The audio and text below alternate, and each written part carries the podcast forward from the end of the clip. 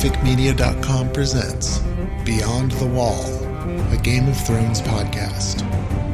With hosts Christiana Ellis, Jute Schubert, Vivid Muse, and Nookchus.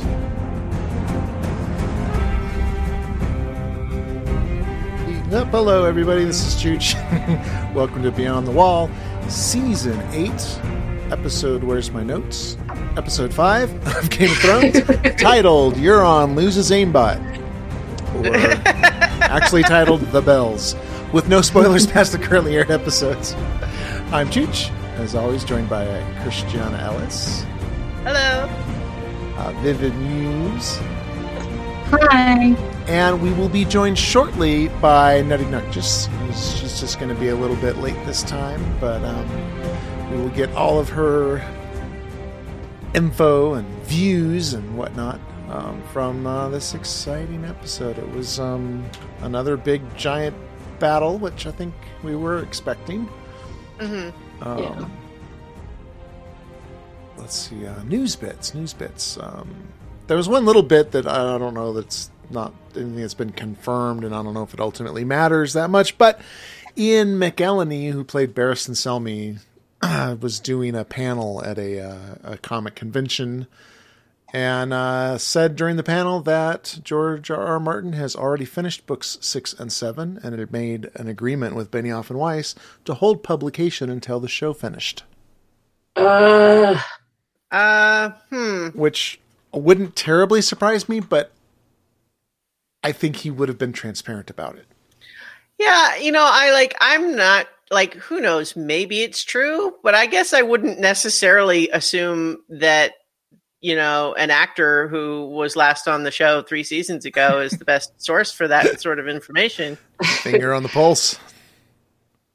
But he said he's very excited to see, you know, if anything different happens to. I mean, that sounds very much like the sort of thing where he's saying, I don't know, maybe that's what's happening. And people are saying, that's what's happening. And he's like, is that what's happening? And then all of a sudden it's a headline. Right. Who knows? I don't know. Maybe yeah. It's true. um, yeah. I mean, it seems like the possible kind of a deal, though. Yeah. I mean, I think that there have been people speculating that there was something to, to that effect involved. But the idea that six and seven were completely written already, like, I don't know. I mean, I That's I true. can't help but think that, it, you know, at least it's one thing to say six and seven, but like, if six was written, like, how long ago was that done? Because that seems like you could have used that cross-promotion, keeping interest in the brand high during yeah. a long season gap. Like, I mean, yeah, I don't know. It's It doesn't seem to me like it would be my choice in terms of how to best handle that, but I don't know. And you would not think it would be a publisher's choice. Sure. Benioff and Weiss can, Weiss can want whatever they want. But mm-hmm. yeah. there's a lot of money involved in this stuff. yeah. Yeah. And um, after the uh, Cupgate on the previous mm-hmm. episode, now this for this week we've been seeing screen caps of Jaime hugging Cersei with both hands. He doesn't have his fake hand on her back. what? What? Uh. Yeah, apparently just before the roof comes down. When they are embracing, he's missing the gold hand and has a regular. Well, hand. I don't know. I mean, maybe we don't know. It was uh, uh, perhaps it was the the magic of the crypts that he just miraculously grew his hand back at the last second. Ooh. You know, you know, the seven uh, wanted him to be able to hug his uh, sister slash lover one more time. That's a weird thing. And Viv mentioned, you know, maybe it was like a ghost situation where it's like they're visioning what used to be in, in their last yeah. moments. Mm. yeah. Whoopi Goldberg turns into Demi Moore. yeah. Kind of magic. You know, uh, we I, I don't know if you had more news bits, but uh, just seeing the, the chat, we've got, you know, some folks already eager to express their feelings about the episode. But one of the okay. things that I was, you know, I had mentioned just before we started recording was separate from anything specific about the episode. It really does seem like the the broader consensus and zeitgeist of what is the the internet's feeling about the show does seem like it's turned. Like yeah. it's it's now the thing is to hate the show, which yeah. isn't a defense of the show. It's not that I'm, you know, I'm not trying to express my own opinions here, just to say that that seems to be the opinion that people are piling in on. Mm-hmm. Yeah. Yep. I'm super annoyed that I'm struggling with the show as well, because I really wanted to love it all the way to the end. I was determined to, but they're just making it real hard. Well, you know, uh, are we ready to get into the episode uh, or general thoughts? Or I don't want to. I had one quick forward. YouTube comment from a couple episodes again uh, from the okay. Eye of Horus, saying, "Did you guys notice that Liana Mormont's axe turned into a sword during her death scene? She was holding an axe when she was charging, and then stabbed the giant in the eye with a sword." Um, huh. Unfortunately, I'm late to this. I just noticed the comment, and I haven't had a chance to go back and look, but. Uh, right now, I would. That doesn't surprise me. yeah, at this, at, at, at this point, uh, I, I mean, I think we could fine tooth comb all the episodes, and I'm sure we'll find yeah. something in each one. Yeah. I, I feel like that's a yeah, that's a relatively minor, yeah. nitpicky sort of continuity error. I think you know, and and that, but I mean, that's almost kind of a good example too of just how. Uh, There, there can be this this this sort of turning of the wheel where yeah. before continuity errors were continuity errors. People would say, "Why are you nitpicking about a great show? You know, why are you making such a fuss over like tiny things? Who cares?" But now everybody's pouring all over it to find the next big one that's going to be the viral viral sensation. That's a new meme and all that. So again, like I'm not saying that any of the people doing that are doing anything wrong, or that they're not their their feelings about it are not sincere, but it does just seem like if you're if we're looking at collective behavior, right, it has certainly turned negative in a yeah. dramatic way, yeah. far more so than I would normally expect for a show, even if it's having a weaker final season. Mm-hmm. Yeah, yeah, definitely hit a tipping point. Yeah. Um, so, uh, yeah, overall, this episode, um, mm-hmm. general thoughts. I, you know what, I, maybe I'm going to be the one with the unpopular opinion here in, in saying that I didn't hate it. Mm-hmm. I mean, there are certain th- things about it that I don't think were handled very well and things, but I don't know, maybe I just got all my mad out from last week because, um, part of what I was really trying to do with the remainder of this season, especially after last week, was just to say, I'm really going to, tr- and I said this last week, I'm really going to try to not predict what's going to happen. Yeah. I'm going to try really hard to just let the show tell me its own story and not try to guess what it's doing. And I think that that helped me to not have expectations be dashed. Mm-hmm. Where, but, and I think also that at least one of the things that made people really mad was the revelation, you know, uh, you know, about what Jaime was actually there to do. Namely, he was not actually heading there to kill Cersei, like a lot of people tried to excuse his behavior last week as saying that that was somehow right. his real plan. And I'm like, mm, no, I don't like that, even if that is his real plan. Mm-hmm. And so maybe because I had already been mad about that last week, I didn't feel mad about it again this week. um, and like, you know, the other general things that people are being really mad about, I sort of feel like execution was clumsy, but I don't necessarily hate the actual story direction. Mm-hmm.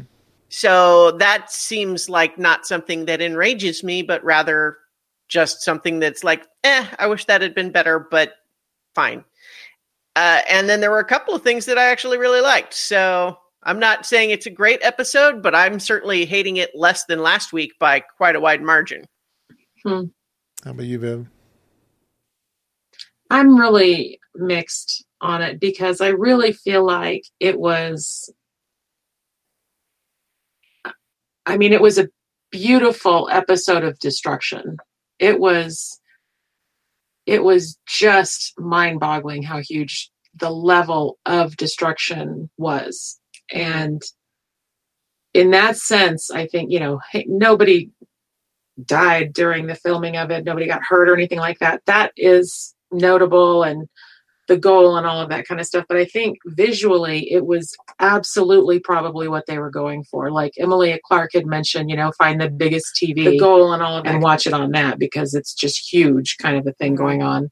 And I agree with that. It was, there was so much going on on screen that it was like trying to focus in on one thing was so, it was just a lot. And, um, but I also feel like they, I, I, I think it was more for me, again, same as last week. It's more than just they took this in a different way than I liked. It was like, I feel cheated. I feel like the characters were cheated. I feel like my level of devotion was cheated. You know what I mean? Like the, and it's, uh, yeah, I'm, I, I thought it was really good on one sense, but it was really just weak sauce and so many others that I think I just, I'm just disappointed again. I think it's just where I land. Like that, all things considered, I think I'm just disappointed again. Yeah. Yeah. Shortchanged. Yeah. I'm close. I'm in the middle of both, closer to Christiana probably, that um, I thought this was definitely much better than the last one. And uh, definitely some parts that I really, really liked, and uh, but definitely some stuff that, that yeah, I feel sort of betrayed. I don't feel as, you know, Ghost not getting Scritch is betrayed, but yeah, yeah, um, but still pretty much right. I mean, I think it's entirely fair to be very frustrated that um, there were an awful lot of plot threads that just got, you know, tossed out the window, that like, it's like, okay, well, I guess none of that actually mattered in any meaningful way. Yeah. Um, and, and I think that there, and it's like the two biggest sort of story, you know, pivots that they took, you know, with, uh, you know, Cersei and uh, Jamie, and then of course with Dany. And I feel like, separate from how well they executed it, which I think was not great, the story in and of itself, like, is a tragic story they're trying to tell. Right. Yeah. And that's not necessarily a bad thing, but I think it's sometimes useful to try to separate out what, where the feelings are coming from, right? Like, cause sometimes we can feel upset or sad about a story, just telling a sad story. Mm-hmm. Right? Right. Yeah. And there's a difference between that and feeling like this sad story, this sad moment wasn't earned. Right. Because Jamie going back to Cersei was a tragedy, right? It is, he was so like, you know, like he, they, that relationship was just too strong for the, his development to overcome. Mm-hmm. And he could not help himself but to go back to her. And that's a tragedy, yeah. Right? Uh, Daenerys being this, this character who wanted to help people, being sort of uh, ruined by her own, you know, what's a strength in some cases became, you know, this, uh, this, you know, we would call it madness or whatever, you know, so like, that's a sad story. Yeah. So this episode is telling a sad story in a separ- several different levels, but then there's also just the question of like, did they tell it well? And mm. I think that that's mixed at best. Yeah. Yeah.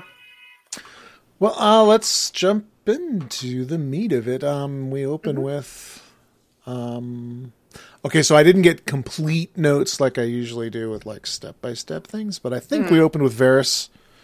Yeah, sp- I think that's right. Screeching on Jon. So we got him writing his little uh, letters, yeah. And we get to one of the little birds who comes in, which is kind of cool. It's pretty rare that we see the network in action. Yeah. Yeah. Learn that Dany is not eating, won't speak to anybody. So he, here's a question for you guys. Um, this did not occur to me when watching, but I saw someone else uh, in a recap speculate on this. You think he was trying to have work with this girl to to poison her? Yes. Yeah. I do. Because yeah. he said, let's try again at supper. Yeah. Because it could be framed as just like, oh, well, we want to try to talk to her or get through to her. But or maybe get her to eat at supper time. Yeah. We'll try to, we'll tr- try again at supper he time. He did talk about high eat. risk or high reward, right? Mm-hmm. You know, like, yeah, so. That's what leads to the poison, I think. Yeah. But. Mm-hmm. It's so I, it's a little bit strange, I think, to uh, because I, I that didn't even occur to me when I was watching it, but um, it it seems a little weird that they would sort of allude to that but not confirm it. Like why? Yeah. I don't know. Yeah, I think to make us stay sympathetic to him. But eh. did anybody else think of it was like seeing the two of them together on the rewatch?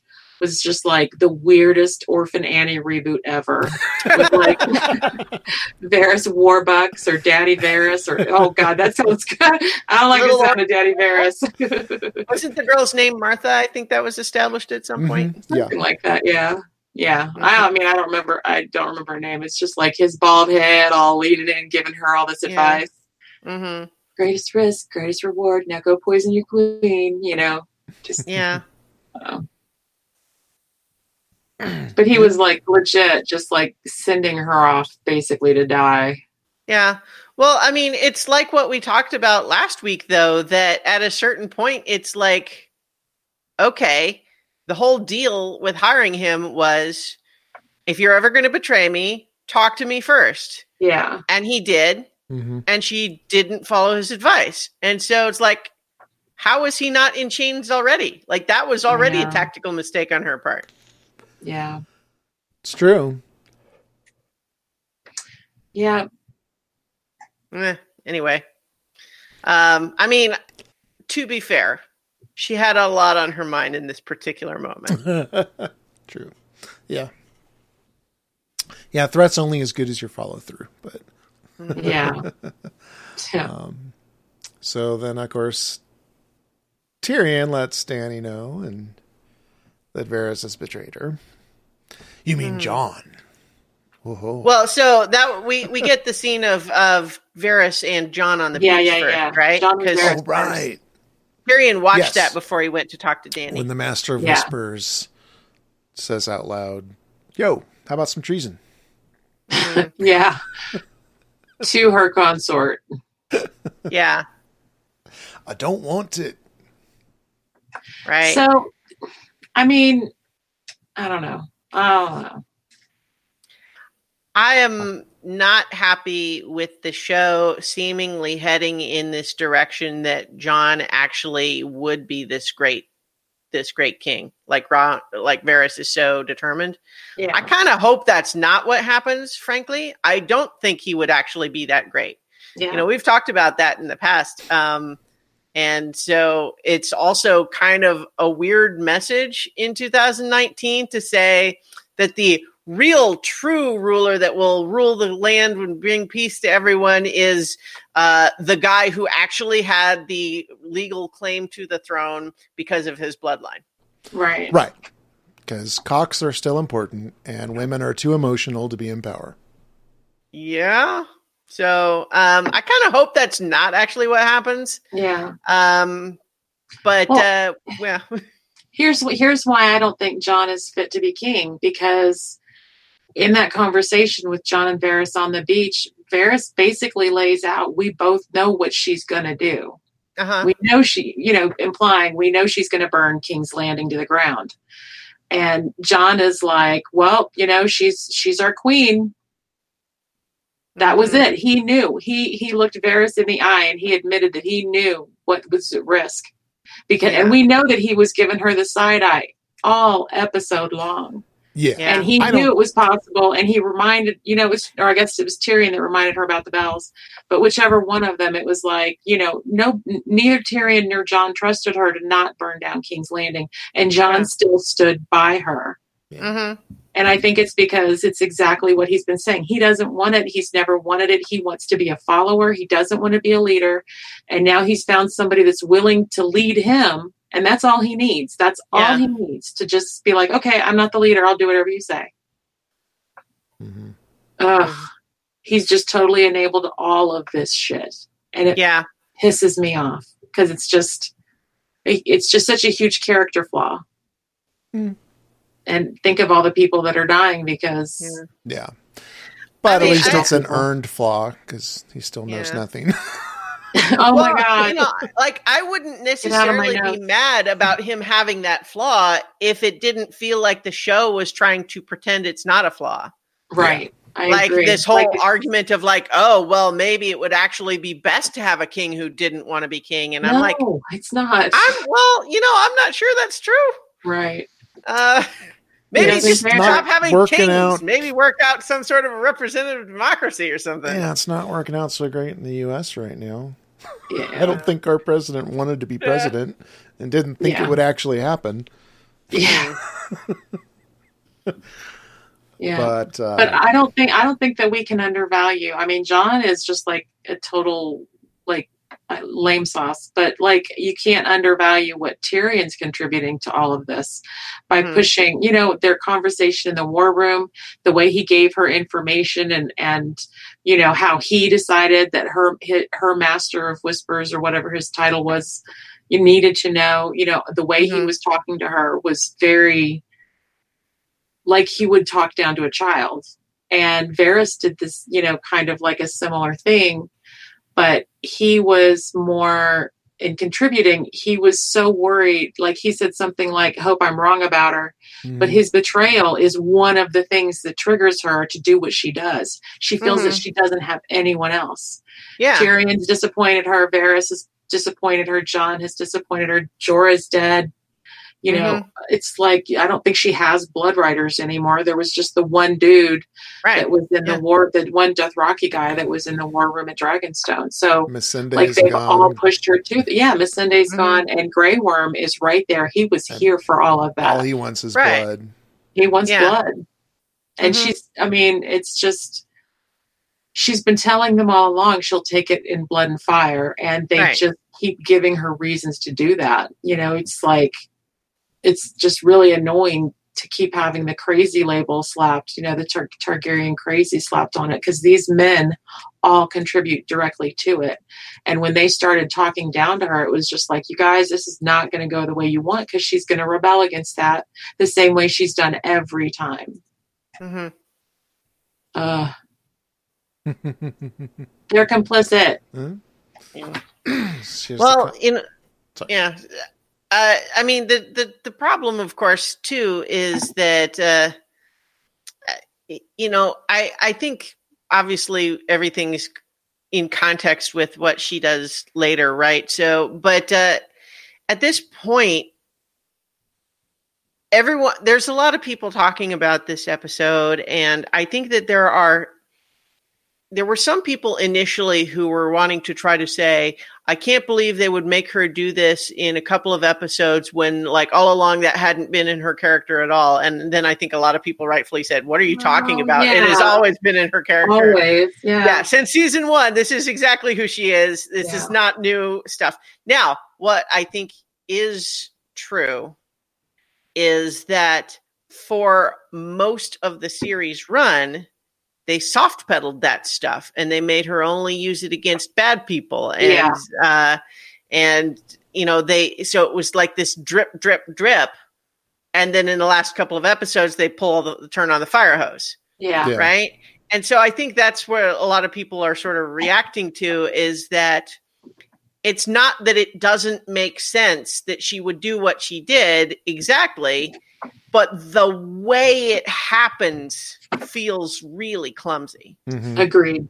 Agreed. Yeah. So the idea that her losing all of the, her advisors, you know, she's lost two of her dragons now.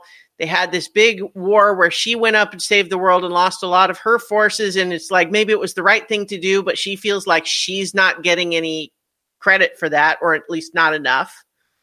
she is realizing all this time that even though she feels she has the right to the throne, this idea that people would love her for it is just not coming true here right. in Westeros. Mm-hmm. Yeah. And which uh, she was told her whole life. They're yeah, that people welcome await you with your open return. Arms. Yeah. yeah. And uh, even if she didn't necessarily completely believe it, she didn't expect the complete reverse either necessarily. And she knows people are plotting against her. And, you know, she said, it feels like, well, you know, does she really love John? I don't know. That felt kind of unearned too, but that was not new in the last couple of episodes. Uh, there's that, but then all of her, you know, she's losing all of her advisors. Like, so the idea that she's going to have some sort of a break here is, again, it's like you can point to all of the reasons she did it. And it's not that any of those are, um, well, I'm not saying they're good reasons to burn right. civilians, plausible, alive, but reasons. You know, but like it may, you can point to all of these things. It's like, that does make sense. But it is also true that after a very gradual, slow build over a long period of time, they ramp it up pretty sharply towards the end um, by having a lot of things happen. And they don't really do a very good job, I don't think, of conveying exactly what her mental state is. Yes. Yeah. yeah. Because she just goes and does this cold, frigid, sort of haunted, staring sort of thing, which does make her look unstable, right? Yeah. And she talks about how she can't trust anyone. Yeah. But at the same time, the episode makes it all a framing like, oh, it's just that Targaryen madness. Yeah. Flipping a coin, it's one or the other. Guess it turned out that this one's crazy because women be crazy, right? Yeah. And so, like the, uh, the, that the time, problem, yeah. So the groundwork actually is there for her to do that, but then this episode makes it feel like it's not. Right. It's it's this weird, clumsy execution where unless we try to did read. the development yeah. and then and then separated it and yeah, so. Unless yeah. we try to read her mind and inject all yeah. of the different things. And you shouldn't have to do that. Yeah. Mm-hmm. Yeah. Well, and, and this just, you know, we, we talked about this before, and I think a lot of people are reiterating this. I think Paulette said something to this effect in the chat of, it's one thing if we want to say, okay, well, you could have built up, like instead of ramping it up so quickly, what if you had four or five episodes where she seems like she's really getting progressively less stable mm-hmm. and the show tried to put us in her shoes a little bit instead of only getting views of her from the perspective of the people who are afraid of her now. Yeah. Instead of we put ourselves in her P O V a bit more and spend a few more episodes showing that this, this building a bit more. Uh, making it a bit more gradual. I'm not even sure that they needed that so much as they needed it to just make more sense in the moment itself. Mm-hmm. Yeah. Because the execution of it was, I mean, that's, I don't want to jump ahead, but you know, just in, in this scene, we have Tyrion already acting like he's afraid of her. She has sussed out the entire chain of secrets. You know, like, well, you know, that's, who betrayed me? Well, Jon Snow, obviously, uh, because he told his sisters and Sansa told you, and then you told Varys, just like Sansa knew you would. And now Varys has betrayed me uh, with uh, Jon Snow. So Jon Snow betrayed me, and you're part of that chain. So. Yeah. yeah. That went exactly so, how I said it would. Yeah. Yeah. And she is not wrong mm-hmm. about that, right? Um, yeah. It's just. um, it's, yeah, I think it's, yeah, I think that they just, they didn't, they separated us from her P O V completely. Yeah. And, and it, they didn't make us feel what she's feeling. Mm-hmm. What they made us feel was the other characters being afraid of her. Mm-hmm. Right? Yeah. Yeah. See in the chat, April O'Neil had a comment that I'm going to get to in a minute because we're going to talk about that exact thing in a second. Mm-hmm. Um, Paulette said, if she had gone a little burn them all at Winterfell, it would have felt a little less of a snap judgment at the time. Yeah. Yeah. Yeah, no, Dandy well, um, completely agrees with Christiana. Nothing they do feels earned anymore. Everything's just too convenient. Yeah. yeah. Like we had the big, I mean, the, I, the big screed last episode about, yeah, how they're working backwards they, and yeah, clumsily. Exactly. yeah. Very clumsily. And um, I'm pretty sure we said it last episode. It can't be said enough. They were authorized for ten episodes. They made right. this choice. They did it to themselves. Yeah. They did it to us. They're fine. They're cashing their checks. They're fine. Yeah. yeah. They're going to get to make Star Wars movies after this. Right. Oh, geez. Instead of I don't know. Maybe that'll be fine. See, because the, the, the, actually, I don't know that that's not happening anymore either. I don't, I'm not sure. But the, the, I think, honestly, it could be fine because the problem here is not so much that they are bad storytellers in and of it themselves, but that they... they started with someone else's story and we're building off of the framework that that story establishes. Yeah. Now they owned the show's story all along, but for five seasons, it was very much based on other person, another person's yeah. writing. Whereas, you know, towards the end, it's like it turns into something else. So maybe if they get to just tell their own story from the beginning, it's fine. Mm-hmm. Well, I think also not just somebody else's writing, they were condensing somebody else's writing. already yeah. and mm-hmm. they should be really good at big blockbuster mm-hmm. and telling a story and, you know, a compact. If they get to start it the way they want and they have the same expectation all the way through, it could be great. Yeah, absolutely. Yeah, so it could be fine. So just the fact that we're not necessarily loving these episodes, I think we can all take a step back to just recognize too, not to defend these episodes, but ending a story like this has got to be a pretty freaking thankless task. Mm-hmm. You're yeah. never, ever going to please everybody because oh, yeah. people want contradictory things. Yeah. Of course.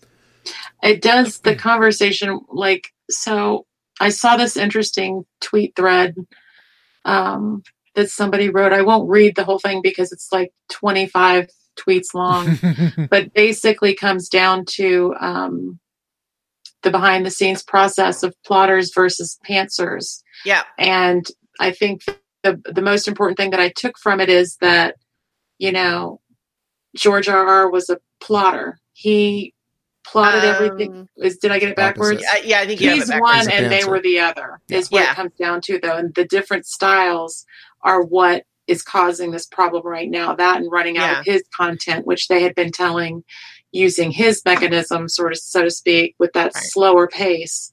And meanwhile, they've got that, like you said, I think last episode, they said thirteen episodes, we're going to nail this story and you know, put it to bed. And yeah, that they're just like going for that, that line. Yeah. That I spot. mean, to some extent, the mediums kind of demand that a little bit because for a book, it's easy to just have the story meander and you just follow your characters around and whatever they do. And it, ends up with big, long, huge, sprawling book series. And that's easy to write because you can write anything you want. Mm-hmm. But when you're making a T V show, these big action set pieces are expensive. You have to decide way in advance what your big action set pieces are going to be and what's going to happen in them. Yeah. Totally. Yeah. So that's the challenge that they yeah. took on. Yes. Yeah. So, uh, yeah, I'm just saying, I think we can agree that what they took on was a very ambitious challenge totally. That would have been difficult for anyone to do. Yeah. I Which think is that, not to say they're doing a great job, but they're doing I mean, some things well. And I, yeah. I agree. And I mean, overall, I'm still watching the show. Like I'm yeah. seeing people saying, I'm not even going to watch the last episode. Well, bullshit. I'm watching the yeah. last yeah. episode, you know, as soon as I can. yeah. But yeah. like, I want to sure see this H B O story. H B O will miss you. Oh wait, you're still paying for it. I want to. Uh, I want to see it. the complete. Yeah, but I want to see what it is they're trying to get to. I want to see their complete full vision of it before I decide whether, you know, I think this whole season was a waste because it's not just ending. You know, ending the season is hard enough. ending the season and the series. I mean, how many shows do you love that they were given the chance to end it and they fumbled it, in your opinion, or even in society in general's opinion? You know what I mean? Like, mm-hmm. It's a lot. And so it is absolutely hard to do. And it's all bundled up together with part of it was written for them and part of it they've, you know, completely uh-huh. had to do on their own and decide whether or not they want to use George's, you know, plot points and whatever. It's right. Not easy, but it's still disappointing. Yeah. Yeah. You know, like that doesn't mm-hmm. minimize the disappointment that I feel. So right, yeah, the the fact I'm, that I'm they just the, yeah. yeah, go ahead. Sorry. I'm of the same mind though. I'm like, one second I'm defending them, and the next uh-huh. second I'm like, well, fuck those guys. You know, it's like I'm just like, yeah. I, oh, it's like an existential crisis with this show. Yeah, but you know, I mean, like honestly, you know, even though there, are, I, I I think kind of where I started, you know, this the discussion today is kind of where I'm at right now, is that I sort of, I I got mad last week, and so this week it's just like, all right, well, it's going to be what it's going to be, so I can say, ah, this works better for me, that works not as well, but I I feel like I'm not emotionally invested in the anymore in the same way that I used to be. That sucks. Well, it, it sucks in one sense, but in the other sense, I actually enjoyed it more because I wasn't so fixated on it meeting all of my expectations. Oh, well, I mean, I, and I know it's not going to meet mm-hmm. most of my expectations. There's very few that I have left. You know, I yeah. wanted to see the Night King go down. Night King went down gloriously. We yeah. can nitpick a lot of things about that episode, but Arya got the killing blow, and if it had occurred to me as being slightly even possible, that's what I would have wished for. Mm-hmm. Because I didn't expect it until it happened. Right. So, like, they've, they've really delivered on a lot of things this season, but, I mean, I, I refuse to detach my emotions yeah. from this. Yeah. Well, you I know. I can't at this point. Right. I'm still, I still want to see how it's all going to turn out. And, and again, it's like, I did not hate this episode. Yeah. I think it had some clumsy execution of story points that I don't, I don't dislike, you know, it's like, I think that that's an interesting direction to take the story. I don't think it was elegant in the way that it got there. Yeah. But, uh, but I liked many things about it. There were many things about the episode that I liked. There were also parts that is just like, all right. Yeah. Fine. So I guess that whole subplot was just a red herring, which I guess is fine because, you know, we also have to remember that they're, they're working in this, uh, you know, era where internet theories and Reddit fan crafting and all of that stuff is like real. So, you know, this yeah. idea that they have to try to keep surprises in there means oh, yeah. that they have to seed false rumors and mm-hmm. stuff like that. So it's like, eh, I don't know. It's, it is what it is. So she um, gives Tyrion one last chance. Mm-hmm. If you fail me again, it'll be your last. And of course he immediately goes to commit treason. Yeah. yeah. Um, like you do. Yeah. Um, then we get Varys, back to Varys. Right. And he hears somebody coming again, but he can tell the difference. Those are boots. Mm-hmm. And he burns his note and uh, takes off his rings, which I'm thinking is a dual purpose payment. Yeah. And possibly mm-hmm. some kind of signal.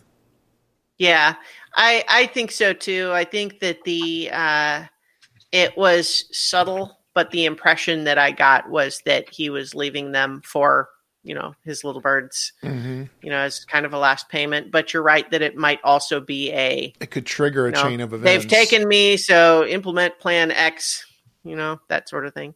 Mm-hmm. So, I think it's also gotta be true that he already sent a bunch of those messages though. Right. Oh, yeah. I mean, he had to have, yeah. He's had to have been, have been doing it for days, I would imagine. Yeah. Cause we see him writing a message at the beginning with lots of scraps of paper on his desk. And then he is still writing another one in what seems like it was at least a day later. Um, He's probably sending yeah. them everywhere.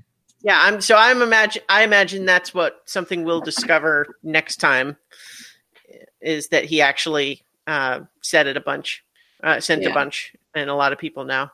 Yeah. And um, he is uh, swiftly meted. Justice is swiftly meted out. Thing. Mm-hmm. Not much needs to be said. They know exactly what's happening. Yeah. Um, well, he doesn't even deny it, really. Yeah. Well, yeah. Yeah. And uh, great shot with the darkness and everything with Drogon popping mm. up right behind her. Yeah. Just yeah. boom yeah. out of nowhere. That was pretty cool. It was pretty yeah. cool. Yeah. I thought uh, I saw um, a behind the scenes thing, and uh, someone was relaying a conversation that they had with the actor Varys, and uh, resolved one of my my curiosities when watching, when Tyrion and Varys are kind of saying goodbye to each other, and Tyrion reaches out and touches Varys, and he looks like like stunned or shocked, and I was like, well, that's kind of a weird reaction. Well, um, they had to reshoot it a couple of times, and the reason that he made that the actor made that choice was because it was the first time anyone had touched him, hmm. like in the whole like yeah. entirety of it. it. Mm-hmm. Yeah. yeah, and it like was I, just like a really profound thing for him that you know mm-hmm. would have meant more than Tyrion's words. Yeah. Hmm. But yeah, I loved when the dragon came out behind her. I thought it was. Like in hindsight, it was like really a really great reminder that that dragon is always right there behind her, but also like mm. within her, like that low yeah. rumble. It was already there and we didn't even see it. I thought that that was like a really good sign of what could come, you know, yeah. like it's right I, there. I, it I thought that was really cool. Any time. Yeah. yeah, it was brilliant. I mean, you know, like I like Varys. It's sad. It's sad to see him go, especially in this context, but like, Uh, but yeah, that was cool. That was a cool scene. I thought. yeah. Yeah. He didn't it scream, right? Mm-mm. No, he was no. silent. Yeah. The um, bulls on uh, that guy. Mike McCauley says the most soft-spoken Dracarys in the series. Yeah. And, uh, um, yeah. Uh, I feel like we, the one, my one wondering about it is that John seemed awfully stoic in the moment. Like it's one thing for him to accept the necessity of this because frankly, yeah, obviously he knows Varys committed treason and John is all in at this point. Yeah. Um, but at the same time, executing somebody by burning them alive was kind of a thing mm-hmm. with the Starks and didn't seem to be like, any sort of a like recognition of that. Yeah. But it's yeah. fine. I like, I didn't really object to that. Yeah. You know, because, you know, I think with both Tyrion and Jon, what they needed, what they, what they wanted to do is use this episode to get them to the point of realizing that she needs to be stopped. Yeah. Right. Like, so, you know, what? we, we have to have them go all, Obi-Wan, you were the chosen one. You were my brother. Right. Yeah. What clicked in my head or what I, what, I don't know. So wild ass prediction. I think she's going to call Tyrion out for treason. She's going to go to have him executed and Jon's going to stop it. And that's what's going to set off their whole conflict out in the open. I think be, that um, conflict is definitely on the brink of happening after this last episode oh, yeah. and seeing everything happening. Yeah. And the fact that he, well, jumping ahead again, but the fact that he turned and left the battle was very yeah. telling. But, yeah. yeah. I, honestly, the one thing that uh, we'll, perhaps we'll have to see how they justify it, but like, how would she even know what Tyrion did unless he tells her? Because presume, like, you know, Cer- Cersei and mm. da- uh, Jaime are buried under right. hundreds of thousands of pounds of rubble. Now, maybe what they'll do is they'll say, we have to confirm that she's dead. So we're going to set people to excavating until we find their bodies. And then we'll say, oh, there's Jaime. Therefore, something, you know, maybe that's what well, they'll do. But he, it's that's. Yeah. I thought he so was guess- imprisoned at a camp. So. He was on well, Dragonstone. I suppose that's... Yeah, I, I thought yeah, it I he was at Dragonstone. Yeah. I pres- um, I assume she'll go back to Dragonstone. I don't think she... Okay, yeah, that, I guess that makes sense. In King's um, Landing. Uh, I don't think he was at Dragonstone, though. He was uh, he was at the camp with the Northern armies. Oh, oh okay. Yeah. yeah well, I still sense. think she's deaf. Go find out. Well, yeah. yeah, so that makes sense. I don't know why I was thinking she would have had to find him in, in King's Landing. All she would have to know is what, he wasn't where he was prisoner before. Right. So, so the whole yeah, thing okay, for me, never I mean, mind. You know, he tells the Unsullied, so it's a little comic thing about, yeah, he still can't speak Valerian, but, um, you know, hey, I'm in charge, chain of command, and they're like, cool. Like, they're not mm-hmm. going to check in with their supervisor. And so she's clearly going to know he was the one who did it. Well, although they yeah.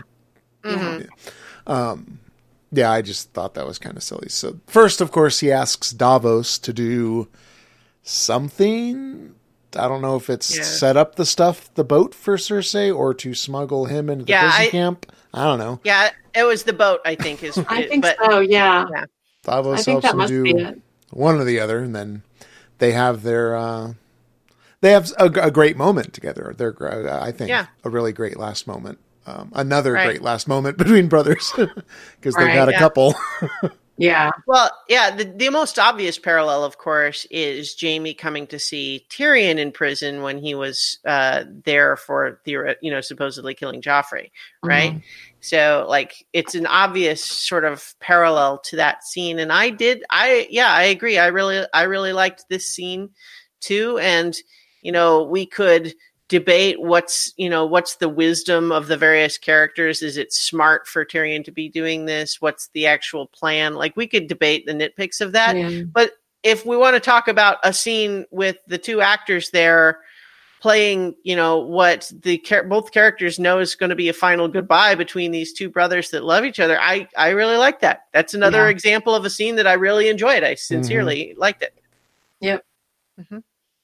That's yeah. always been a, a relationship that I've been happy to watch. Like, whenever they're together, it's, yeah. you know, a really good, I think, a really good scene. They really bring it out in each other.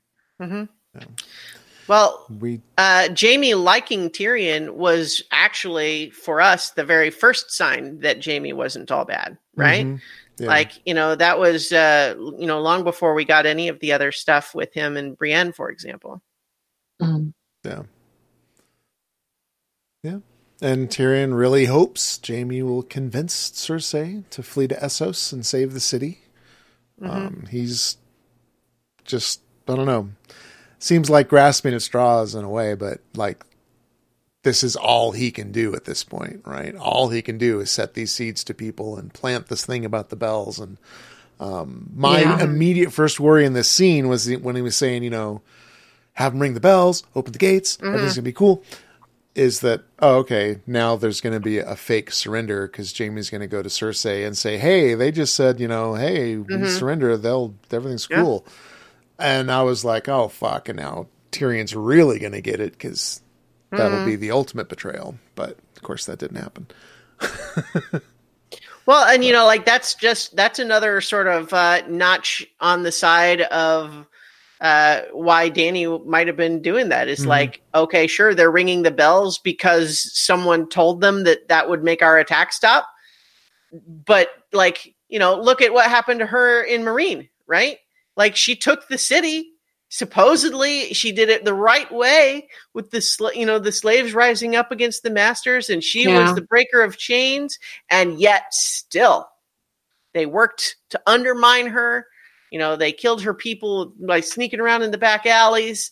Like, it, you know, mm-hmm. I, it's more stuff that could be added into that stew of thoughts that led to her making the decision she made.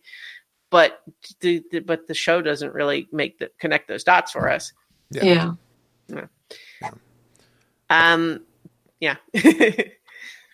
uh, the next. Uh...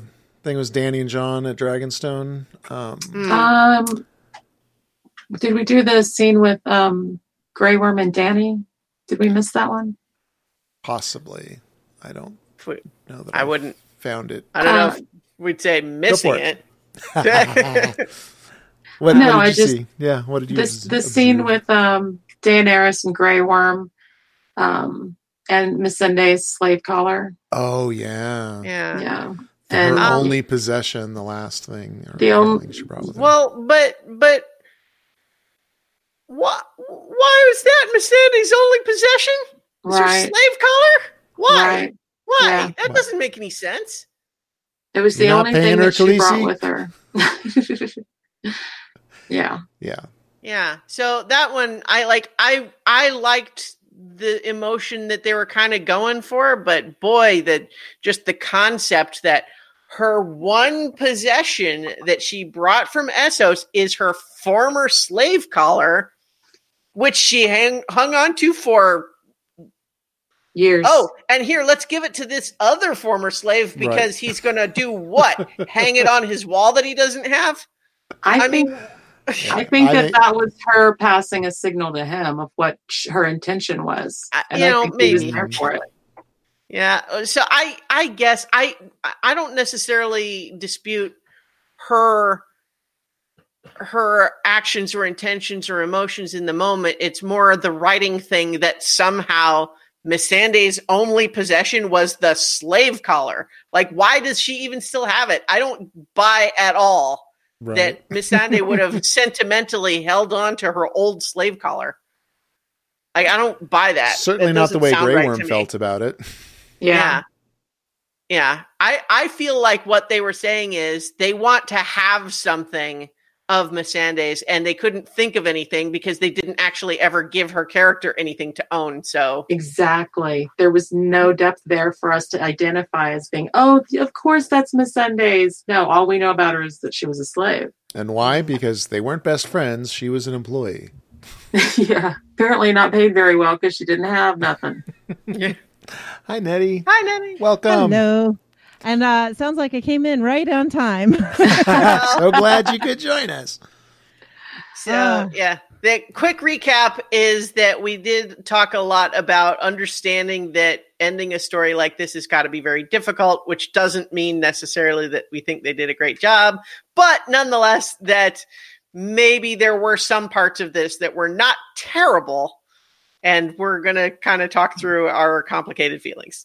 uh, you know, I, it makes me wonder. I mean, man, I wonder if they wish they had like four more episodes. Oh, wait. Yeah, exactly. They did it to themselves. Mm-hmm. Uh, no, I just want to tack on to that whole Miss Sande thing. Uh, that scene to me says more than anything. Uh, Daenerys, you didn't care for her as much as you thought you did, yeah. in the sense that you did not show her time or affection when she was alive. If that was her only, her only possession, and you thought you thought her collar was the important thing to give to Grey Worm, like you didn't get her. You did not get her yeah. at all. Mm-hmm. Well, what I was saying was that I think that she specifically gave it to him because she wanted to kind of signal to him where her head was at, what she, her intentions were for the battle. Yeah. Mm-hmm. Yeah. So, I mean, it's, it's more evidence. Apparently not. Yeah. The, the, see, but what it is though, other than me thinking that the writing is clumsy, that that's the item that they chose to use for the scene in writing it, because this is, this is where I talked about this a little bit last week, where a switch is kind of flipped in my brain to the point where frequently I am not trying to defend or analyze why would this character do this? It's more like, why would the writers decide to have the character do this? Mm-hmm. Right. And so the slave collar is a thing where I want to say, not why did Daenerys use the slave collar for this symbolic way, but why did the writers decide that Miss Sande's only possession was a slave collar? Yeah. And yeah. so that's, that's frustrating. But at the same time, I think what we can take is, you know, like the intent of the scene, I think, is to communicate to us that Dany and Grey Worm are on the same page, which is Miss Sande's last words were Dracarys. Let's do this thing. Yeah. Yeah. You know, people are going to try to get in our way, but I think, you know, so like, again, not to defend the actual execution of it, but anyone whose reaction was, I can't believe that Dany would do this. There was no build up to that at all. No development. It's like, no, that's really just not true. There was tons and tons of development leading yep. up to this point. Yep. Now, that doesn't make the execution of it unclumsy, but there was lots of development to it. Um, I'm sure you guys already talked about this, but can I just say how happy I was when I was watching Vis- Varys get killed? How happy you were? Oh yeah, because I was like, as soon as he had that conversation with Tyrion last last week, I was like, time to kill Varys. Why? And, well, and yeah. earlier I said, why isn't Varys dead? So yeah, yeah. You know, I mean, it. I also I like that scene. Um, mm. It was brutal. It wasn't. It wasn't a scene that I had a problem with, and I really did enjoy how, you know, it's all dark and then all of a sudden out comes this dragon head, all yeah. menacingly like alien, you know. Yeah. Um, so I did enjoy that part of it. And I think it, you know, if if what the writers are trying to tell us is we want to set a tone, we want to set the tone for, yeah, this is this is what's happening and this is where we're headed. I thought it was good. I have a lot of problems with other parts of the episode, but yeah, no, I was good with that. Mm-hmm. Yeah. I mean, the, the thing is, it's like everyone in the episode knew how likely it was that Danny was going to do this. Even and, him, he took off his rings. Yeah. Yeah. Well, so, I mean, he knew that, but I just mean like, even in the scene, like in, uh, in the small council room, you know, mm-hmm. the throne room from Dragonstone after that, where like, he he has his sort of last ditch plea of, okay, so I know what you're planning and I'm not even going to try to tell you not to do it, but maybe just in case they decide to surrender, we can actually accept their surrender instead of just still killing everybody. Mm. Is that something that would maybe kind of sort of be okay with you? And she kind of goes, yeah, maybe. By the way, I have your brother prisoner. Yeah. And so it's like, eh, okay. yeah. Yeah. Yeah. So I think at that point, Tyrion was hoping that maybe her, her agreement to abide by the surrender would be enough. I think he believed it right until he saw that it wasn't happening.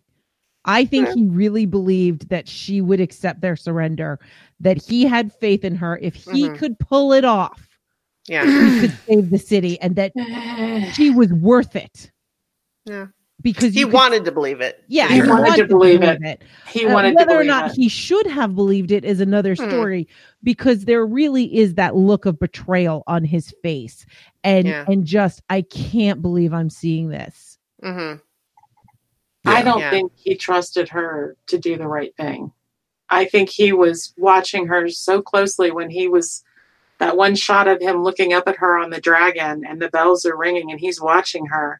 Like, that wasn't hope in his eyes. That was like, oh, fuck, what's she going to do? What's she going to yeah. do? It was kind of like, oh, please, oh, please, oh, please, yeah. oh, please, oh, please. Please be the queen I think yeah. you are. I don't right. think yeah. he had faith in her because he reminded her as if she were a little girl. Now, remember, yeah. bells mean surrender. Yeah. You know? And she mm-hmm. just, nope, that's not what that meant to her. Yeah. yeah. The next thing we were jumping back into was Danny and John before all of that yeah. goes down. Um, right. With her trying to rally him back, making one last attempt at romance. Like, we're still a thing here. I'm not yeah. going to be loved. And then I think this is her thinking, you know, they could still get married and rule, not rule together, but at least well, have that. And he's too weirded out by it. And, yeah. and so, and to me, this is the turning point in her with the bells and everything that when yeah. the oh, bells yeah. are ringing, it's like the gravity of it finally happened hits her, you know, yeah. this, the yeah. bells are ringing. This is it. I did it. We're here. Yeah. yeah. But I can't hold it because of John. Mm-hmm. It has to be fear. And the only way yeah. they're going to fear me is if they truly see what I can yeah. do. Yeah. Right. I mean, we're jumping to the, we don't jump well, to the bells. Well, we talked so much I, about I it. No, yeah, no, I agree with you though, that um, like, uh, my only frustration with this scene is that it, it makes it a little bit too easy to take a superficial view of her motivations as being sort of, I'm crazy because my boyfriend dumped me. You know what I mean? I yeah. think there is way more to it than that. But yeah. that by framing sort of the moment as being when her boyfriend dumps her. Well, yeah. I mean, no, I, I think she was over. Straw. I think she was over the romance or whatever. Yeah. I think this was her last ditch effort to yeah. be accepted by the Seven Kingdoms one way or the other way. Or maybe yeah. Yeah, that's well, the coin flip, well, right? No, okay. I, would, I, I, don't misinterpret I, me. Sorry. Um, what I'm saying is not that that's what happened. I'm saying that by using this as the means to show us her making that decision, it makes it too easy to view the whole thing as being about that. Mm-hmm. When I agree with you that there is more to it, but a, the, the superficial viewing of it is that I'm in love with you, but you don't love me back, so I'm going to burn down a city. And I know that there's more to it than that. Right. But the show is not great at telling us that it's more than that. Yeah, exactly. Exactly. Well, I have I mean, to try to get in her head to explain it. Yeah. yeah. She did just say it's going to be love or it's going to be fire. And then she kissed him and he rejected her and she said, okay, fire. So I th- I feel like I think they made that kind fear, of clear. But well, yeah, yeah. You know, whatever. But same thing. I think that this is another. This scene is another example of why he's not fit to be on the Iron Throne, unless he's just the last man standing. Is because just like when he was in the dragon pits, and Cersei said, "Will you agree to be, you know, unresolved to who to who you'll side with until after the threat is dealt with?" And he said, "Oh, I already." I already bent the knee," and he was, you know, he wasn't the most diplomatic in that moment. And she said, "You should have just said it. It would have been fine." And I feel like this was another example of he could have just said, you know, "Sure, Auntie, let's make out," you know, and just mm-hmm. rolled with it. And maybe that wouldn't have happened. Not again. And I'm not saying that, oh, it's her boyfriend, but it, it is lame that they did it in that order. There were mm-hmm. so many things that had her to that point. Yeah. I don't think they needed that to be the trigger. That was extremely disappointing. But if he had rolled with it, and see, here's the thing is like, my, it's another, it's a problem I have with him is that he will go along with anything unless it looks dishonorable. That's the only point when he'll stop and put on the brakes if he's not the leader. And then gets back in his head. John wants to be led. He would prefer. That's what I was saying earlier. Mm-hmm. Yep. Yeah. And he finally found somebody that would that wanted him to follow rather than lead, and he won't. Mm-hmm. That's why he struggles. Yeah, He's- and he was he was willing to do almost anything. Uh, Mike McCauley in the chat said when she said "looks like fear," it was over. And yeah. um. Yep. You know, it's like the the the whole bent, and I'm I'm going to paraphrase what Paulette was saying in the chat uh, because she she didn't like the words that she used, but the whole bent, and I agree with her, the whole bent that like part of this is her being spurned romantically has a part to play is supposed to make us feel better about her genocide. I don't right. think so. Like it's yeah. more explainable when when in Hollywood context, not you know Hollywood, but H B O, but like yeah. in, in in the big mass media stuff. That's, that's the norm. Mm-hmm. Mm. Yeah. So I, I think that what's frustrating about the way things played out in this episode is not that there isn't this layered development and character development and, and background stuff that all leads to her making the decision she does. The problem is that the show is actually not good at communicating any of that. Yeah. You really have to sort of read between the lines to get any of that. Because if you're just taking text as text and not looking for the subtext, uh, it feels more like it comes out of nowhere. Yeah. Subtlety is good and foreshadowing is fine. But if we have to come up with these excuses in these examples, then they didn't do their job right. right. They needed to show it to us. You know, we said it before, you know, it's a T V show and yet they're still telling us, not showing us. And, and everybody knows you show, you don't tell. Um, the same thing happened here. I mean, uh, for instance, you know, during the, the burning, Uh, and a couple of characters have visual reactions, but nobody talks about it. Nothing happens. The, the, The green explosions. I don't think Chooch was hemming me Sorry. to hit no. me up. Um, it was kind of funny. Uh, but there's like these green explosions, which to me as a viewer, I'm like, oh, did Cersei like plant bombs throughout the city anticipating this? But you know what? I shouldn't have to say that. Right. I shouldn't have to come up with that. And the same thing here. I shouldn't have to come up with, why did she switch? What, what, what made all of this happen? Mm-hmm. Um, it's, it's, it's, they failed. They failed yeah. in their job, and they could have done better. My big problem is when she does start burning, it's like she's trying to avoid burning Cersei. Yeah. And yeah. all yeah. she wants to do is burn the people. And right. they've been building this uh, this story. And I'm sorry if I'm a little ranty here, but they've been building this story about the fact that the people of King's Landing are fickle.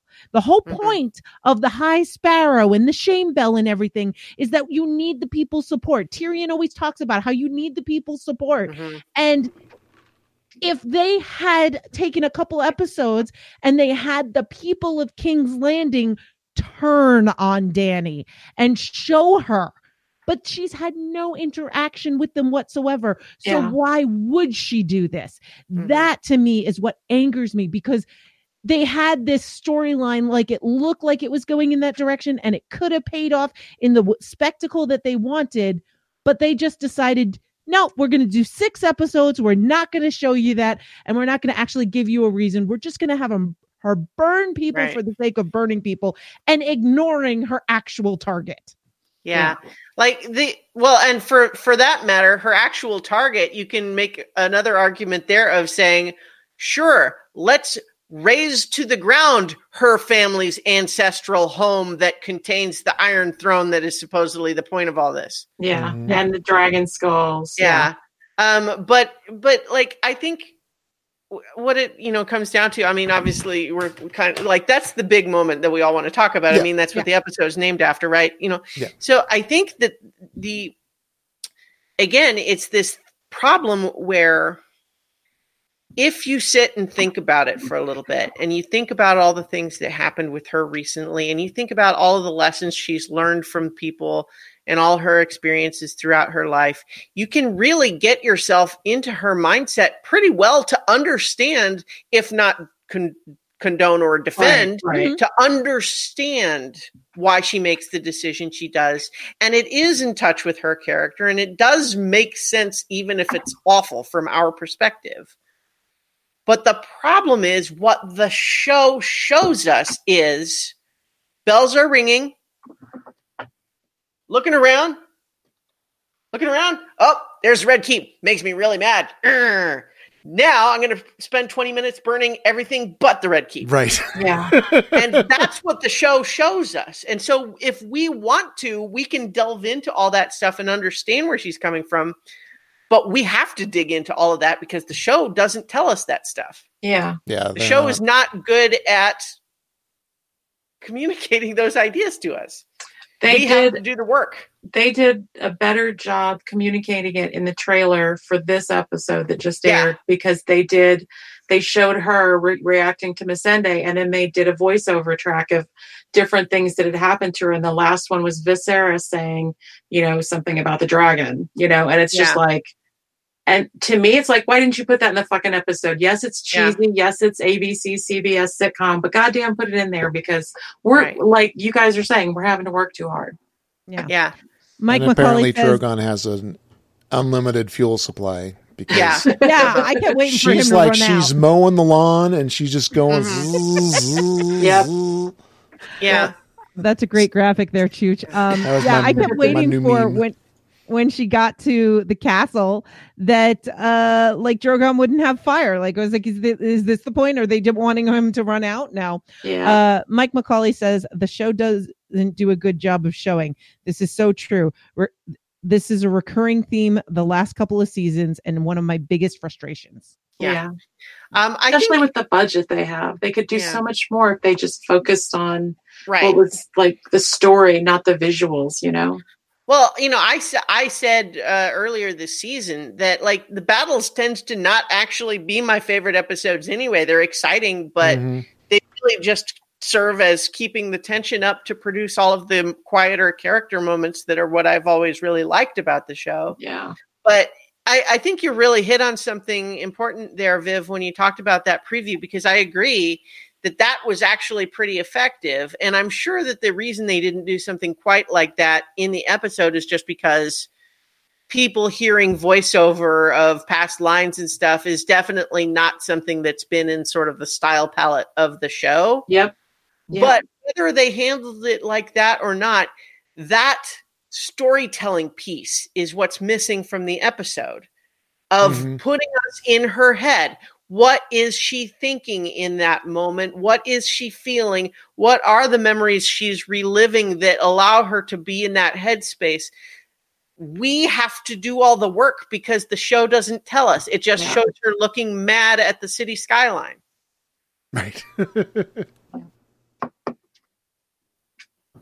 And so that's, I think, what's frustrating to me. Well, and it's actually, you know, I talk about, I, I said at the beginning of this episode, I do not hate the story development that this is the decision she makes. Mm-hmm. Yeah, yeah, no. It's, it's sad.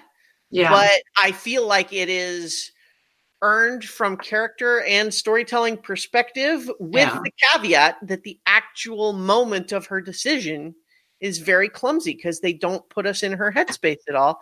They, they do. It's one thing to say after she makes this decision, I think it is actually really smart that after that moment, she's never again seen from her perspective. It's always from ground level of just her way off on the dragon doing what she's doing because she's this unstoppable monster at this point. I think that's a good creative decision, but I think that we needed something to get us in her headspace right at that moment. But the show had us in the headspace of everyone afraid of her for the last episode and a half now. Yeah. Mm. Yeah. I, I think that, you know, like many people have been saying, like, it's not surprising that Daenerys gets to this point. Um, it really was leading up to this. There really were a lot of clues and so forth. But I just, like, I'm going to agree with everything everybody said. It's the execution. And, you know, when she, the bells ring and she's like panting and then she just, you see that look on her face where it's like, fuck it, I'm doing it anyway. Mm-hmm. I... didn't throw things at my screen. I didn't go, oh, come on, where did that come from? Like, yeah. I got that. I just, mm-hmm. th- I have a lot of criticisms on some things that came before, but a lot of how she then executes it. Yeah. Yeah. Uh, Mike McCauley says exactly, at least maybe a couple flashback thoughts to know what she was thinking before acting out. Right. Yeah. If right. nothing else, the fact that she, she starts burning the city first. Yeah, part of what like would feels be, yeah. like it's it's one thing if she goes after the castle first because that's where her enemy is, but then once she's done that she, and she's seeing the destruction, like she just can't stop herself. She's just in a red haze at that point, and then she continues on to burn the city. Like I feel like that would have played better. Yep. I I also feel like all they would need is a scene of. of something about how Daenerys is sending a message to the people. Like, if you want to be spared, leave the city, leave the city now. I will protect you, yada, yada. Yeah. And then having them reject her. Mm-hmm. Anything, anything to warrant her wanting to go after people. Right. Like yeah. she, she, it was like she was purposefully avoiding soldiers and mm-hmm. going after small folk. Yeah, I, I feel like it didn't start that way. Like, because there yeah. was the the first time we see her do one of the streets, mm-hmm. we do see there are soldiers in the street amongst the other people Agreed. running away, and that's where she starts. But then after that, it just starts becoming burning anything that moves. Yeah, and um, and again, it's like I don't even necessarily hate that direction, except that the show really didn't give us any kind of a sense of why would she do that. Before going after Cersei. Yeah, yeah. That doesn't make like, oh, I'm really mad at you, but I'm going to smack this person next yeah. to me for no now, reason. Now, to some extent, we could even perhaps say the reason she did that is because that's what everybody who betrayed her told her not to do. Mm. And she's not yeah. going to let herself be pinned down. Like, you know, what was the last thing Missandei said was Dracarys. What was the last thing that said Olenna yeah. said? Just be a dragon. Yeah. Right. And and now all these smaller people who don't These even men. have loyalty to her. They're telling her, don't burn the city, don't burn the city. Yeah. Well, I'm going to burn the city. And so we could even see that maybe that's the thought process. Or like the old school that, except, torturers where you show the yeah. instruments. So Cersei knows yeah. what's coming for her. Right. Yeah. But again, without the show doesn't te- give us anything mm-hmm. to go yeah. on there. So we have to try to speculate about what she might have been thinking. Dan D says uh, earlier she told Tyrion that mercy is her strength. What happened to that? Yeah. Well, oh, well, no, she said for future generations yeah, to live yeah. without tyranny. She uh-huh. was not talking about these. I don't think she was no. talking about the current citizens. Right. She, she was justified talking about it away. Yeah. What comes yeah. after she breaks the wheel, so to speak, or drains the swamp or whatever she plans on yeah, doing. Yeah. Yeah. Sorry. Well, I, had I mean, to. That, that whole line was absolutely set up to be a, huh? Oh, yeah. Sort of reaction from Tyrion, right? Like, right. mercy is our strength. And he's like, yes, yes, it's our strength, right? To future generations. Oh yeah, womp, womp. yeah. yeah. And uh, I'm gonna I'm gonna be with Mike here. Uh, Mike says at first I was actually cheering her on with her battle tactics, yeah. systematically taking out the scorpions and et cetera. And then she escalated into total annihilation. Yeah. I, I'll also say that that one scene where they're at the, the gates and then the explosion comes from inside yeah. out. Mm-hmm. Yeah, I mean that was oh, that was pretty amazing. I, I I want to just briefly take a tangent from what we were talking about there and and talk about that sequence and just remember how earlier in the season I expressed how weird it was that they made the decision to actually cast an actor and give a name to the yeah. leader of the Golden Company. Oh, like, yeah. They must have some sort of a plan for that character, right? Because well, otherwise, why does he even need to exist? And clearly the answer is so that he can have a cool horse for Arya to find at the end of the episode. Yep. There's no other reason. Yep. Yeah. Wearing those fancy uh, pants. Yeah. Oh, Mike man. Says money well spent, rolling eyes. Yeah. Yeah. Um, I, you know, I, uh, there was uh, some recap I, I read that was uh, talking about, you know, Arya's whole bit there, which we'll get to, I'm sure, but uh, mm-hmm. saying, sure, you know, she uh, discovered, you know, the, the horrors of full out war and atrocity and uh, genocide and uh, nihilism that nothing you do can save anybody. But hey, free horse. Well, it's, I think it's supposed to be a pale mare, so you know. Yeah, well, yeah. yeah so I, I think the the but I you know so just my point was just amusement that they bothered to say this is Captain Harry Strickland. His yeah. name is it, he he's the leader of the Golden Company. We cast handsome McBlondie face, and uh, here he is standing in his armor, and he stands in front of a crowd. And clearly, there must be a reason for him to actually be a character instead of just here's the Golden Company. Don't they look cool? Yeah. But mm-hmm. no, the end. It, so all it is is for him to stand there and go, hmm. Uh oh. Well, God damn it! If he brought the damn elephants, they would have done. Yeah, like, yeah. They would have been fine. It was clearly all about that was elephants. Um, yeah, Cersei so, was right. Yeah. Yeah. And the other thing is, you know, like the whole action sequence leading up to the bells, right? I mean, all of that stuff, like we can get mad about why, why was it so easy for Euron to take out the second dragon last time? He hits three shots in a row out of nowhere. Yep. Um, and then, it, you know, and then Daenerys feels like she has to actually fly away and not do anything. And yet this time, it's like, oh, you know, they can't touch her, and it's just, you know, completely yeah. lopsided. She gets destroys everything. And and and there are a couple of things that they did well in that scene. I will give mm-hmm. them credit for. For yeah. instance, she co- arrives in a tactical position. She comes yeah. from the direction of the sun, yeah. so that yeah. nobody can see where she's coming from. That makes yeah. sense. But then when yeah. she starts changing direction, it no longer makes sense, and it's taking yeah. them way too long to load these scorpions. Then right. she flies really low, so they have to aim the scorpions down. Then she flies up, she takes some of them out, and then they mm-hmm. have to take the time to raise them up. So she's changing the angle there, yeah. and that makes sense. But there was way too much of, I'm going to burn just some of these scorpions, and then I'm going to come back for the others, and then I'll come back for these, and nobody gets a shot yeah. off. But they yeah. were fine taking her out before. I, I think we have yes. to intuit that it was the planning before, like, because they were taken by surprise, and because they didn't know the scorpions existed, though, what the fuck's your job, yeah. Ferris? Yeah. How could they not know they existed? So, well, especially since they almost lost a dragon to one back at the last yeah. battle. But anyway, right, okay. Yeah. So um, yeah, so they had no scouts. Finally, oh, having oh. air tactics yeah. makes sense. Yeah. Kind of, because they were surprised before. I think that yeah. there's all, oh, so I, I didn't mean to cut you off. Well, I think it just I, shows I, that the, the she now she's actually using what the dragon yeah. has. She's using the agility. She's using the sun. Yeah. And that's mm-hmm. the way that first battle would have gone if if she had been expecting yeah. that it was a possibility. Yeah. yeah, I think there's something to be said too for her commitment, because she was going in to attack last time, but then wavered and hesitated, pulled off. This time she's in it.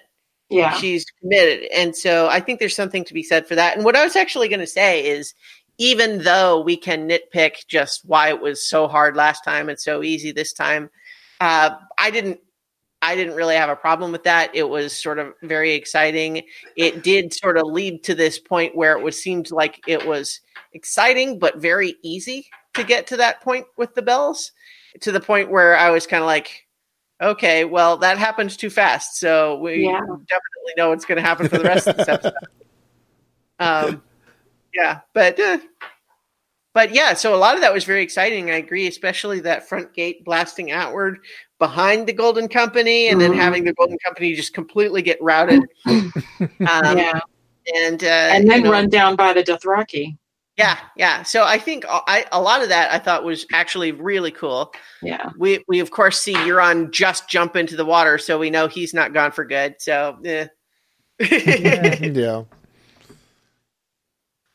He's going to miraculously show up just in the very secret location where Jamie was planning yeah. to sneak into the castle. Like, ah, all right, okay. Yeah. That's where I assume we would jump to next, too, yeah. This. Uh, oh, okay. Just before we get there, I do yeah. want to complain. I'm going to be a bit of a grump sometimes. Yeah. Uh, I know we've seen it before, and I've probably complained about it before.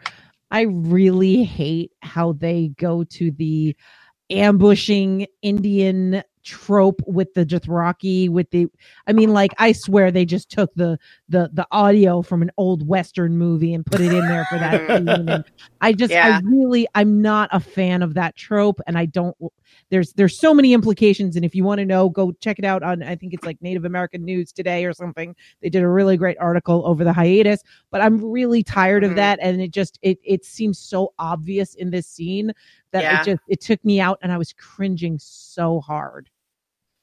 So, yeah. yeah. Let's go to stupid boy Euron. I hate him. Yeah. I hate so, Euron in the show, by the way. In the books, yeah. well, Euron pretty, is a whole different person. Yeah, he's pretty hateable there, but, yes, but for like different intentional reasons. Yeah. I can't um, I can't find it quickly, but I sh- I read yeah. a meme to Jooch over the weekend, and it was like, book Euron, and it's like three sentences that are very eloquent and poetic and yada, yada, yada. And then the other side was, you know, T V show Euron, lol, my dick. And I'd like, yeah. it was a picture of Jack picture. Sparrow. yeah, Jack yeah. Sparrow with lol, my dick. And the other one was like this yeah. really beautiful artistic rendering. And it's like, yeah, that's, that's, that's pretty it. much, yeah. Yeah. So the, the, the, not only did it make no sense why, how Euron, like, unless mm-hmm. the explanation is literally it's just a complete random coincidence that he happened to wash up in that specific spot just as Jamie was going that way. Now, on the one hand, I did actually really like, I thought it was pretty clever, the whole thing of Tyrion had told Jamie, this is how you'll get out of the Red Keep. And then when he ended up locked out because they closed the gates, right. he says, oh, I will go in the other way. I'll I thought that was actually pretty yeah. clever. Yes. But uh, the fact that Euron is just somehow there is like, okay, whatever. Um, and I was also irritated that the whole plot line of who's really the father of Cersei's baby, like that whole thing of like, first of all, we still never got anything other than Jane- Cersei's word for it, that she was ever pregnant in the first place. Yeah. Mm-hmm. I, I thought mean, I, I guess Qyburn said so, but in it, well, maybe. Okay. But the, the, the but point again, is, they didn't tell us. I mean, we have, I'm right. guessing. I thought right. I saw a baby bump. I well, don't know. And even if it, so I think it was true just based on what she was saying when she would have no reason to lie anymore. You know, it's like, yeah. but I think she was pregnant. But again, for how, you know, they, If they wanted her to actually be pregnant, then why leave it ambiguous for so long? Yeah. That's stupid. It's bad storytelling because it's just confusing. But also this whole thing of Jamie knows she was pregnant. Euron thinks it's his, but it's actually got to be Jamie's. So like nothing comes of that at yeah. all. But yeah. for sure Euron would gloat about like it. He he gloats about sleeping with her and says nothing about the baby. It was the perfect opportunity to just have an exchange of lines of like, oh, I put a baby in her belly. It's like, no, you didn't. It was actually mine. You know, they yeah. could have done something like that, but no, they just dropped it all together. Mm-hmm. Yeah. Uh, so um, Paulette calls Euron uh, Captain Plutonium. Yeah. And yeah. Uh, Mike says, I'm sorry, but I thought the whole Euron Jamie scene was completely unnecessary. Yeah. Euron could have easily been taken out in right. the naval attack. Agreed. Like, let's spend extra time on, as yeah. Christiana said, nothing, because there's no payoff. Yeah. Yeah. Unnecessary. Right. Cool fight. Hurt on his way up. Like, he didn't even have to be hurt. Yeah. Yeah. Like, the fact that he was hurt, other than the fact Cersei talks about it, doesn't actually contribute no. to the plot in any way. It was to give think, Euron one final cool line. I'm the guy who killed Jaime Lannister. Yeah. And it wasn't but that cool because technically know? he's he didn't. Yeah. So, right. But in his and mind, that's fact- how he goes out. Yeah. And um, nobody would ever I, know anyways. I saw some people complaining that Jaime would not have left him alive, even dying. But but I feel like, no, he's in a hurry. He's trying yeah. to get he's in a hurry. He doesn't yeah. care. Yeah, so I, I didn't have a problem with that, but I agree that I didn't really feel like Euron versus Jaime was a fight that I was dying to see. And, mm-hmm. you know, uh, I mean, I guess it was fine. It was just like, you, oh, you could have just guy. cut that. Yeah, you could have just cut that entire scene and it would have made yeah. no difference. Yeah. I, think, I think it was, was maybe. For it. I think it was maybe a way to justify why Jaime wasn't able to rescue Cersei. Like, yeah. we want him to die in there. Okay, yeah. well, he's one-handed. Well, that's not enough. Well, the building's falling, and then everything's yeah. on fire. No, that's not enough. He's Superman. We gotta stab him a couple times, too. Mm-hmm. And then make sure everybody knows that Euron's dead, we think. Because they the still writers, didn't show it to us. I think well, the no, they did. I too much in love with Jaime. Yeah, they they didn't mm. hold on it long, but I think he is meant to be dying, just as he says, uh, you know, I'm yeah. the one who man who killed Jaime Lannister, and then he kind of just goes still. And they don't hold on it very long, but I think that's the intent. You know, I actually saw somebody saying that she doesn't know it's if Jaime and Cersei are alive or dead. I'm like, literally fucking mm-hmm. fell on their heads, yeah. but because they didn't see dead bodies, but they don't believe it. That's where we are. Yeah. And I only say that as a point of, that's where we are with this show, is yeah. we're having to speculate, or at least some people are yeah. having to speculate that deep. And well, honestly, I, if they show up alive in the next episode, I think we're all going to just be like, that's cheating. No, yeah, oh, there's yeah. no way. They wouldn't well, do that. I also feel like there's not even any point in that. No. Yeah. Right? No. Like what what they're gonna show up alive again for what? Yeah. yeah. But they've already that closed said, that thread. That's what yeah. they're trying to do. I, I agree though in the con- just or I guess I'm not agreeing so much as yeah.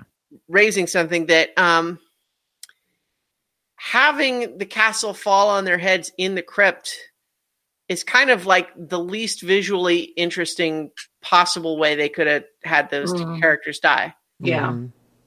Um, like, I don't know, maybe they were trying to go with some sort of poetry that like Cersei was so determined to hold on to the castle and she stayed there until it fell in on her head, I guess. But I mean, all it was is here, let's have them dimly lit in a cavern, and then the screen goes black because rocks fall from the ceiling. The final rains like, of Castamere. You know, we don't have them falling from a tower. We don't have them burned up with fire. We don't like. We don't even have them bleeding to death in each other's arms or something like that. It's like, nope, just. Yep. So yeah, I like I again, it's like I don't hate the story development of it turns out that even after all of the, you know, uh, progress that Jaime made, he just could not pull his psyche away from his twin and had to go back to her. It's sad, but I buy it. Yeah. I mean, they've um, it, been dropping yeah. hints for that the whole time, yeah. too. It makes me retroactively even more pissed with Jamie for what he did to Brienne, because yeah. it's like, hey, man, you couldn't have figured that out before you slept with her. Mm-hmm. Yeah. Mm-hmm. yeah. Anyway, um, that's I was mad about that last week. I don't have time for it anymore. Um, I don't hate. I laugh idea. because I agree with you. Yeah. yeah I, I, I don't hate the idea that he wanted to go back to Cersei and that they died together. I think that a lot of that scene between them actually was really interesting, and I kind of really liked it, except that I feel like the only reason they made Cersei pregnant was so that she could cry just before she dies that she wants her baby to live, and then, whoops, kill her anyway, lol. Yeah, make yeah. her sympathetic and kill her. Yeah. Yeah. yeah. With the last thing you're saying is, I want to live. And I, I, yeah. But I think that the thing that makes that believable for all of us is the fact that she's pregnant. Right. And but, that, you yeah. know, he would want to try because all of his other kids died and he didn't really show any kind of parenting or fathering, kind of nurturing towards them while they were alive for obvious yeah. reasons.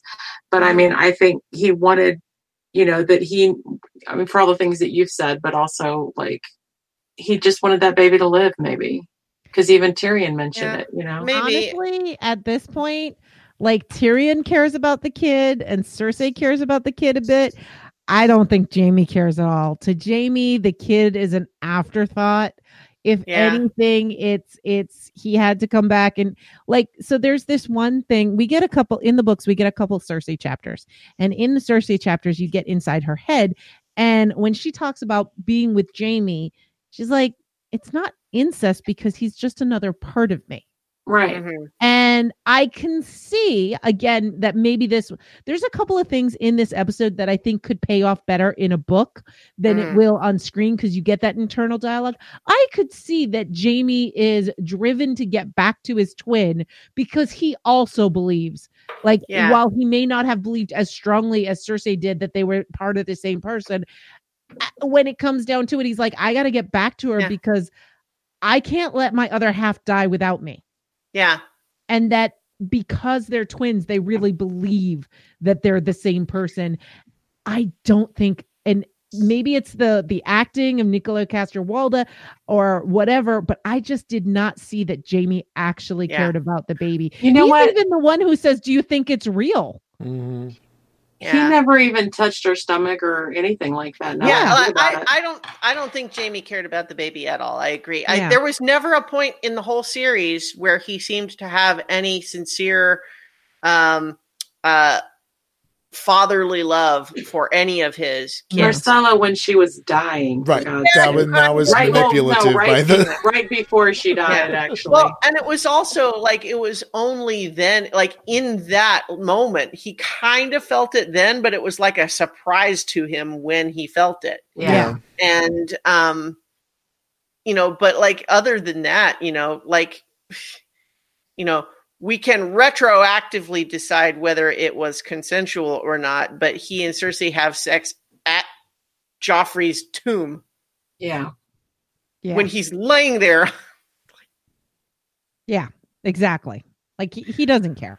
Yeah. Um, yeah. So I don't Tyrion think Tyrion cares so, more yeah. for the children than Jaime. Oh, yeah, yeah. No, yeah. For sure. Uh, yeah. So I, but the thing is, like, I totally believe that Jaime would do what he did. I believe it. I it, I buy it for the character. It's a sad story, but I believe it. I think it's it's in character. A lot of people are trying to say, "Oh, all his character development is thrown out the window." It's like, no, he it's about he backslides is the point, yeah. and that happens sometimes. It's a sad story, but it happens, and it it does feel in character. I will say, as I said a moment ago, having them just have rubble fall on their heads while in the catacombs is not a very vi- visually interesting way to have these two, pr- you know. central characters go out. Yeah. Yep. Uh, we were gypped.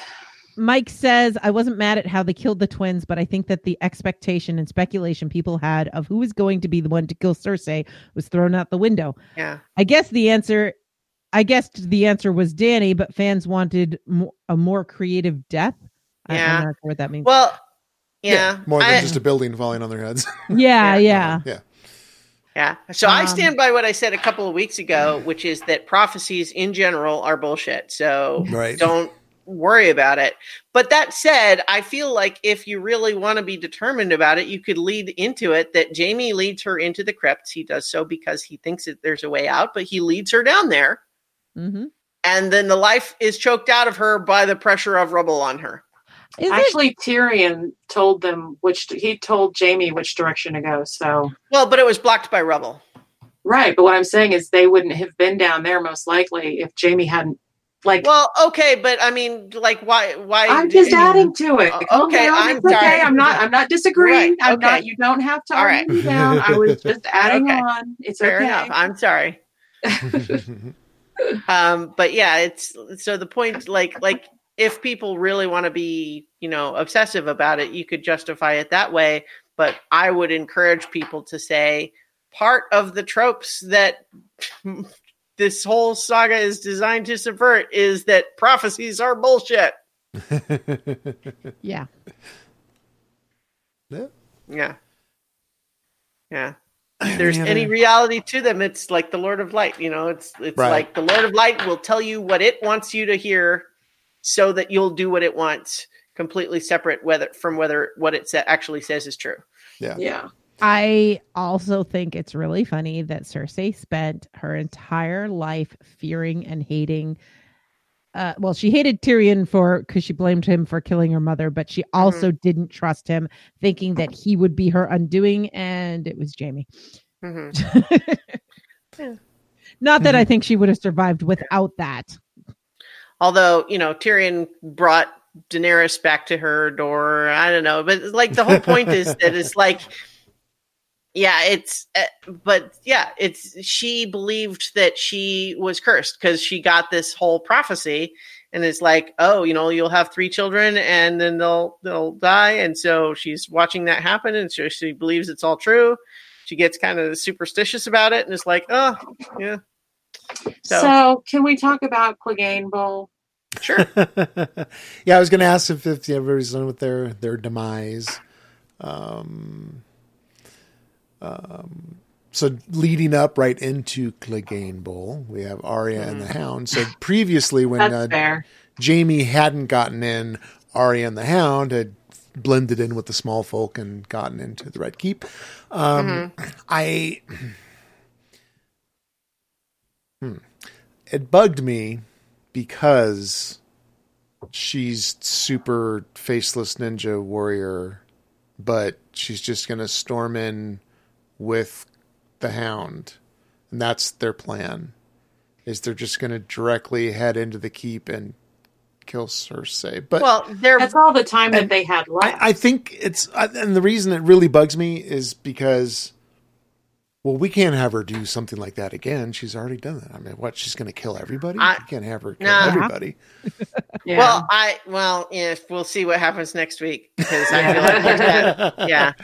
Uh, but uh, the I yeah. feel like the way the reason that works for me is that they are definitely setting it up like neither she nor the Hound expect to survive it.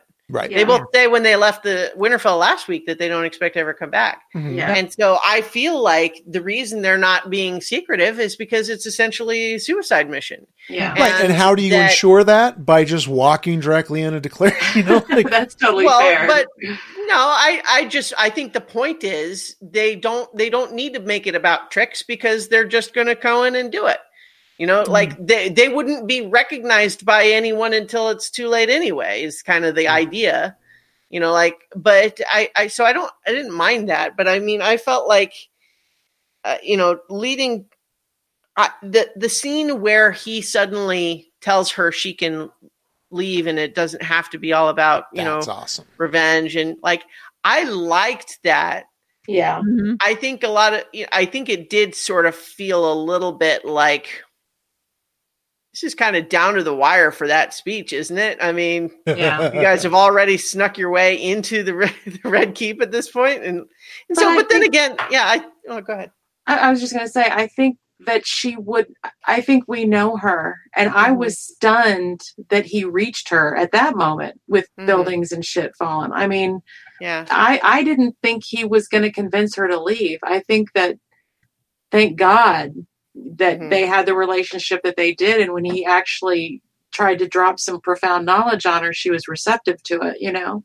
And it was, I think that it was because they were there, because of all the innocent people running around, because she was seeing things. She'd seen death before. She mm-hmm. looked forward to seeing the Night King's face and seeing death in that form.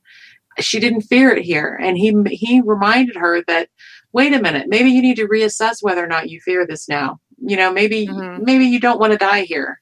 Yeah. And, and it reached her. And I think it's because of where they were. I think he probably yeah. did try to sit, stop her before. Maybe, maybe not. We'd have to well, speculate. But I think in the he's, moment he's seeing a, the building yeah. is falling down. There really yeah. is. It you, doesn't yeah. have to be you looking her in the eye or something. Right. Yeah. So Sorry. I think that, um, I think that, uh, uh, everything about their plan made sense if they got there before things start, before things started mm-hmm. burning, before the yeah. bells, all of these, everything was so focused. Yes, she was definitely going to go. They would probably have to sneak into the Red Keep if they got there earlier. Um, and then once they were there, they were like, well, what else are we going to do? We're here. Let's go mm-hmm. kill her. And, and, and I agree that I think that, um, I don't think he could have convinced her to leave before, but at that yeah. point, he's like, what? Sorry, I just heard a noise. Uh, at that point, it's Sorry. like, well, what's the point? You know, what what are you actually going to do here? Yeah. Um, and uh, and I think that a, a lot of that is kind of important. Now, this goes to Christiana's whole thing. It's a lot of what we're seeing is not why are the characters doing this, but why are the writers doing this? The writers are doing this so that Arya sees the carnage. It yeah. was just to get Arya there. They knew that if they got yeah. Arya there early enough, she would actually have killed Cersei, and the fans wouldn't like that. Um, but yeah, so we've got a couple mm. of comments in the chat. Um, Paulette says, this scene really made me mad. The fact that the Hound basically tells her, don't become me, go home. And then she turns around and leaves. Arg. Uh, Dan D says, how long have they been traveling together? He waits until then to tell her that. Did they not t- talk during the whole trip? I don't think they talked during the whole I trip. I don't think Sandra they talk. doesn't yeah. talk much. But the Hound is not a good communicator. No. And I think, I, it, yeah. And and then uh, just, just going to get through these. Uh, and then Paulette says, how many days or weeks were they on the road? And they're only having this talk now. Why not when they met outside of Winterfell? Again, I think we addressed that. And then wh- uh, still Paulette, why did she actually leave? Why didn't she follow him anyway? Then she'd have been there to intercept Cersei. I think she would have, but I think also she realized, what am I doing? Like, Cersei's uh-huh. dead. Like, once. Yeah, yeah there's a dragon. Yeah, this is it. The, Cersei's right. dead, and I'm not helping anything. Right. It's it's one thing if they feel like Cersei has to die, and it's not going to happen unless we do something. Right. But when they're both there, and the Red Keep is crumbling, and the city's burning, he's right. He's saying, you don't have to do this. Yeah. She's done for anyway. Yeah. Yep. You can make a different choice. You can go on and have the rest of your life doing something else. You have a choice now that you didn't before, because we know she's going to die. Yeah. And so you don't have to feel like you're going to die with her just for the hell of it. Yeah. I think it and, was. So, yeah. Sorry. I. The only time I teared up during this episode was when she called him Sandor. Yeah. Right. Yeah. That was so cute. That was huge. Um, I think that um, it was kind of an interesting flip on the scene that Arya had with Nymeria, where she sends Nymeria away because it's not necessary for her to die for whatever reason. And I feel like, you know, Jon did a shitty job with that by Arya standards with Ghost, you know, last week. But I think it was kind of a similar thing in the way she looked up at him. That was, I mean, I know that, you know, she's twenty-two in real life or whatever, but she looked like that little bitty girl way back, you know, five or six seasons ago with those big eyes. And it was just like, it, I, it did have to be there. That was the only thing that broke her reverie mm. of hate and her need mm. to finish this list before someone else finished it. And thank God that there were other people that were killed that she didn't kill that were on her list. Because if Cersei were the only one that she had left that she hadn't killed herself, I think that that would have possibly ended differently just on honor or some sick, twisted death focus. But having those uh, buildings fall apart around her yeah. definitely impacted her decision for sure. Right. That's yeah. what I saw. Yeah. She was done with her list. Yeah. She released it. And, uh, of course, maybe the big question is now, now what, where does she go? Does she decide yeah, right. maybe living in Storm's End isn't so bad? Like, I well, could be a lady my way. Well, nah, I, think, maybe. I think that the reason, one of the reasons that they had her wander for so long is to set it up for her to, and this is just me speculating, but she's so traumatized by what she's seen, the children, that little girl dying with the little horse toy or whatever that was, you know, all these things that she saw. I mean, is she gonna let Dany rule after this? I mean, trade one queen for another. This, mm. this is total, like this, for me, watching Arya go through all of this. And by the way, I feel like we get a little bit of the panic that we saw in Arya during uh, the fight at Winterfell. Um, and uh, I, I think that um, we, we, have a lot of flashbacks to Arya escaping King's Landing in season one or the beginning of season two. Yeah. Um, but I think like her seeing all this and just seeing how bad, like she's killed people. Yeah. She has killed people and she has killed people in horrible ways, but she's seeing just random people being killed. Yeah. These are not people who have been killed for any good reason. This is just random spa- sampling, and there's no rhyme or reason why anyone survives, and most of them don't. And of course, they bring in the little girl and Nora, that we only know her name because of closed captioning. Not sure yeah. why she has a name, but she has a name, uh, mm-hmm. and it's Nora. Uh, we see them so that we can care about these characters, just so that we can be upset when she sees their their remains uh, right. later, so that it motivates her. And when I watch this, I'm like, yeah, Arya's going to kill Daenerys, and I am all for it. Yeah. Um, you know, we saw that mother and daughter earlier in the episode, because when the gates are being closed mm-hmm. and Arya and the Hound are like the uh, like some of the last in, we see them brush past that mother and daughter, and it's and it's in. I thought we were going to see those that mother and daughter die uh, later, and it would the implication would have been they didn't get in through the gates because Arya and the Hound took right. their spot. Right. But yeah. then, of course, that turned out to be kind of moot. But we did see them at that point. Yeah. yeah. And yeah. at that point, she the the as soon as they push past, the mother goes, "Hang on!" and she starts grabbing yeah. for Arya's hand. Yeah, or, try, or the try to follow them through. To try to yeah. link up with them. And then when they pick up Arya, they say, "Hold on," and they mm-hmm. get Arya through with yeah. that same tactic. Right. Um. I so I actually really. I, I feel like it did feel a little bit like it could have been like what they did talk about before they got to the city, what their plan was, what they thought was going to happen. One or two conversations of that nature before this one might have made this one feel a little bit less abrupt, but by and large, I really liked it. And even though it like, Even though with Arya, we could have imagined a version of this story where he's not able to talk her out of it and she does go with him. But if we play out what happens there, right, is that she and, and the Hound show up together in that moment where the Hound shows up alone. Um, Hound's fighting uh, uh, Gregor, and Cersei tries to get away, and presumably Arya mm-hmm. kills her, I guess. Mm-hmm. And then they both die when the castle crumbles on them. So is that the story we wanted? Mm. I don't think so. I no. mean, so, I mean, for that matter, one thing that could have been interesting there, just a way that could have gone, is like Arya kills Cersei and then Jaime shows up. Yeah.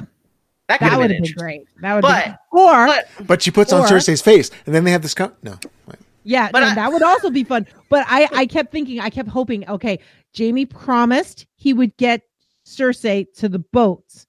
He didn't promise anything after that. And I was like, I totally believe that this is not what's going to happen, but how cool would it be if he gets her out to the boat and then he kills her and they die together?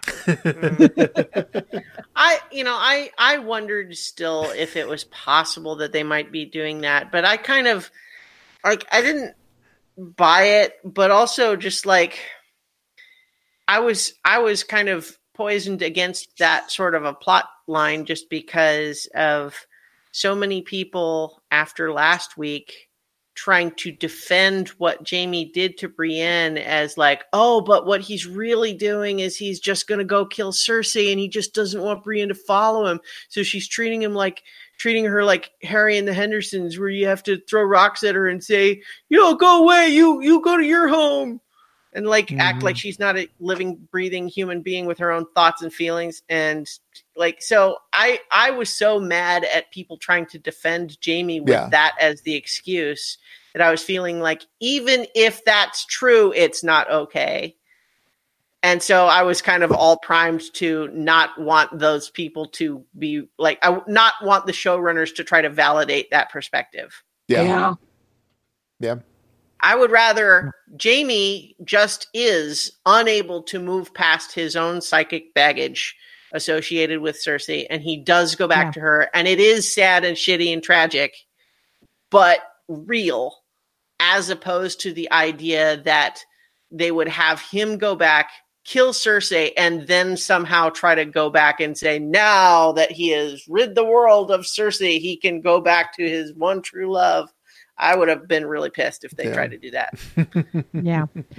Um, I, uh, I'm, I'm a little behind in the chat. Um, uh, Paulette says, Arya is only in King's Landing to be our tour guide. And we're walking. Yeah. Now we're running. Now we're yeah. burning. Keep up, well, everyone.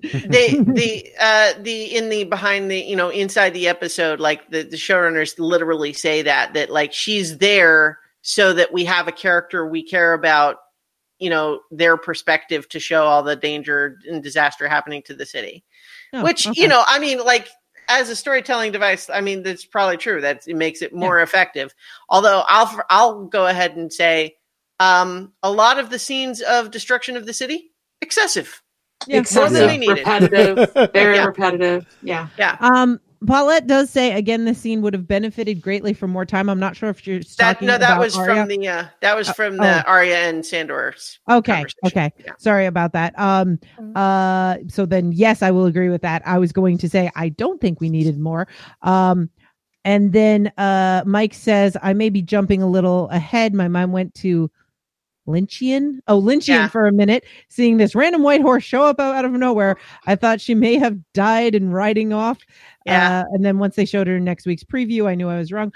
Um, I, so I'm going to, I, I was going to bring this in the wrap up, but th- there was something that I saw, and it was how D and B revel. And I agree. This is perfect for what I've, my big complaint is they revel in this uh, fetishization of agony. And I feel like a lot of what we were seeing was that it wasn't so like some of it. Yeah, we needed to express a point, and some of it was just, oh, we're going to put in more suffering. Oh, let's put in more. Let's let's really twist the knife, you know, and it's like, guys, yeah. enough. Like, well, that that's been a problem with the yeah. show. In it's the been past. a problem with the show the entire yeah. time. Mm-hmm. So. Mm-hmm. I saw a, uh, uh, a mention of, um, being biblical parallels of her with the pale mare, the white horse. Yeah. I looked and there uh, before me was a pale horse. Its rider was yeah. named Death, and Hades was following close behind him. Yeah. Revelation six eight.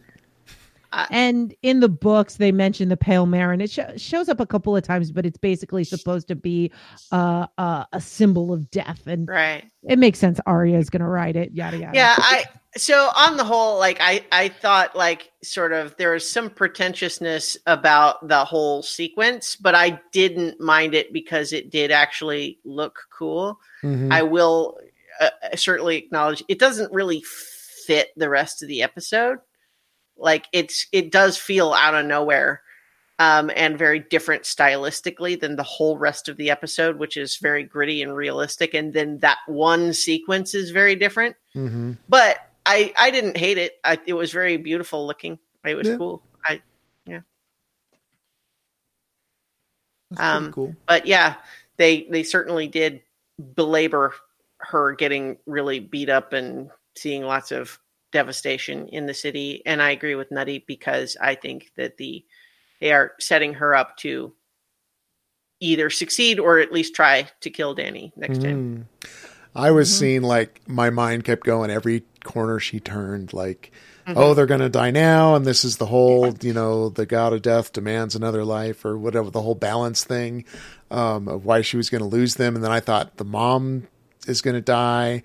And now she's, she's going to be saddled with a child. And how yeah. is that going to happen? And then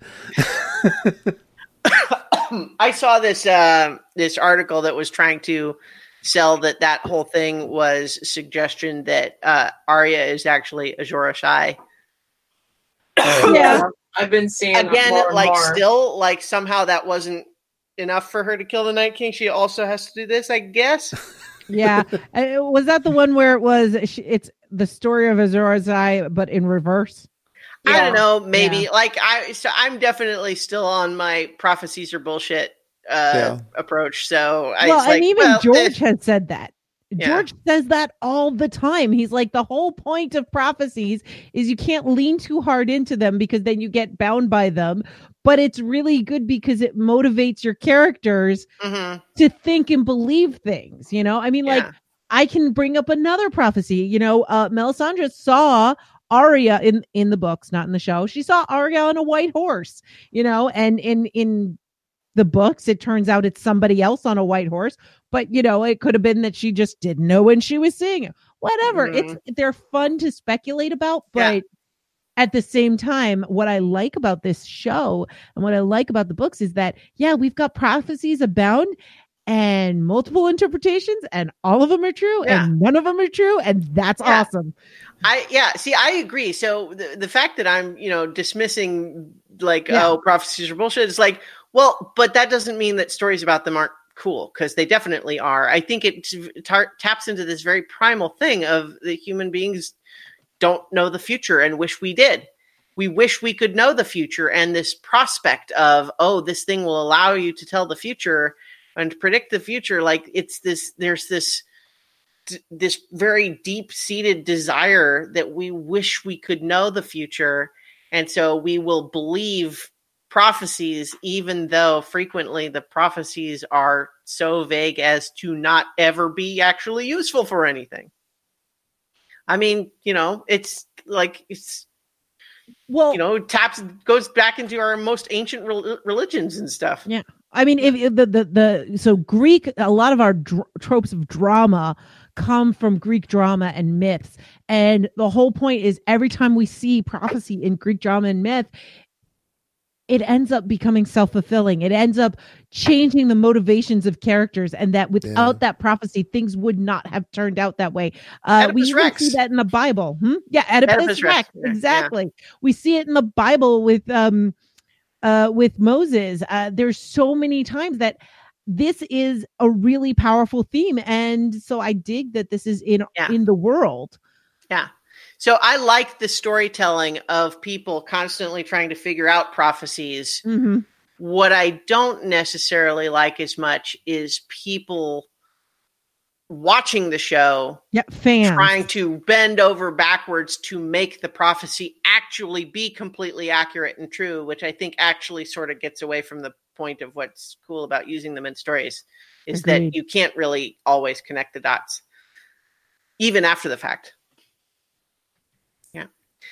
But uh, yeah, uh, so as far as like what's the point of the moment with the, the horse and Arya, I think it is setting up she's going to be the one to kill Daenerys next time, and they just got a little out of, uh, you know, they, they, they wanted it to look cool, and so they kind of just started down a road of like, hey, let's make that look cool, and then it looked cool, and then they left it in because for that reason. uh, I don't know. Yeah, I think maybe White Horse, Rebirth... And yeah. she'll be a different yeah. Arya. I think yeah. White Horse, she's, she's off to kill somebody. Again. Yeah. She's done with killing. You think? Well, it was the only reason that Harry Strickland existed. It was so that, uh, that there could be a White Horse. Did he get a first yep. name? Is he actually Harry? Yeah. Oh, that's great. Harry Fancy Pants Strickland. Uh-huh. Oh, boy. So we end with Arya. There's there's one scene left. Clegane Bowl. Mm. They finally Uh, so uh, uh, first we have, you know, of course, the uh, uh, Sandor comes up and and uh, we have the Qyburn and Cersei trying to control the mountain. Stay, stay, boy, no, stay. And he just up and whomps Qyburn. I thought that was brilliant. I don't yes. think he needed any more creative death other than being uh, I, that, killed I, by his own creation. Perfect. That was a surprise. Perfect. Beautiful. I also love that the whole idea is that we get this idea, we get this feeling that the mountain is reanimated, is mindless and has no desires. Yeah. And that his only goal that here is to protect the queen. And there's nothing stirring in him. And then this I love because it's like, no, no, no. The mountain's hatred defies everything. Yeah. It defies death. It defies yeah. the fact that his conditioning uh, has really sunk in. No, no, no. yeah. it, it's just, I, it's so strong. I really, I, I loved the way Qyburn goes out, and it's such a, a, a simple, awkward, weird little moment.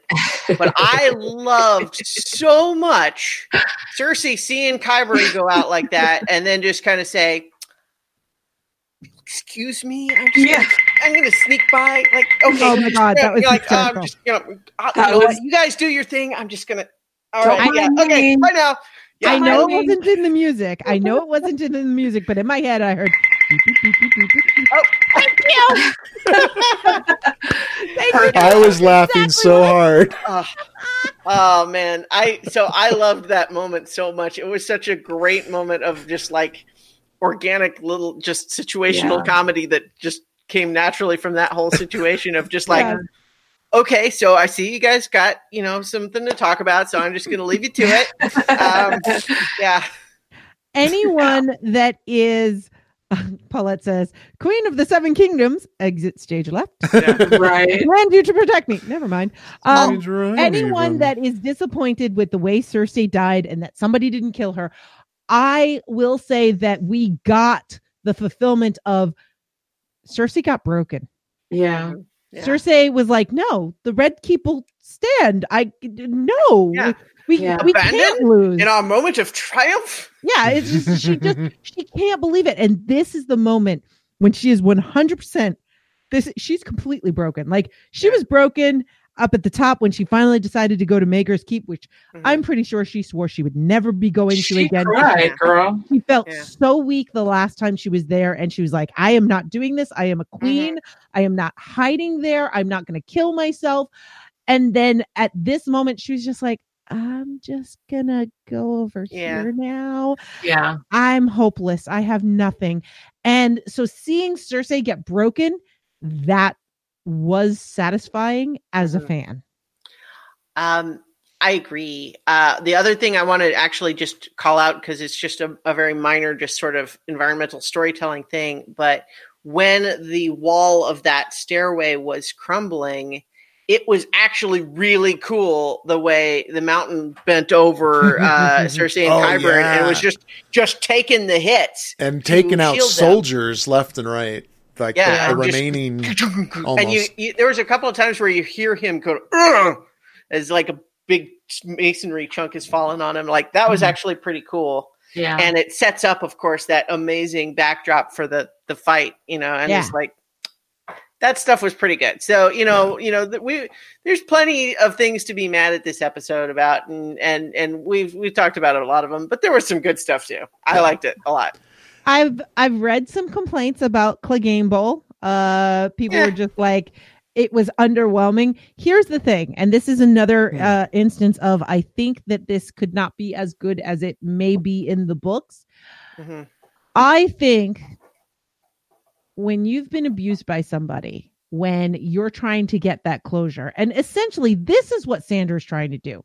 He wants to kill his brother for closure so that he'll feel better about yeah. what happened to him. As a and child. You know, as a child, growing up, everything. And you know what? When you've been through something like that, and you know, I'm going to open up, be a little, uh, get, share too much information, but when you've been abused, when you've been through something like that, there is no closure. Yeah. There is no settling. Yeah. That no matter what you do, Nothing's going to fix that. Nothing's going to make that feel better. And most of the time, you're not going to get on, I'm sorry. You're not going to get, I was wrong.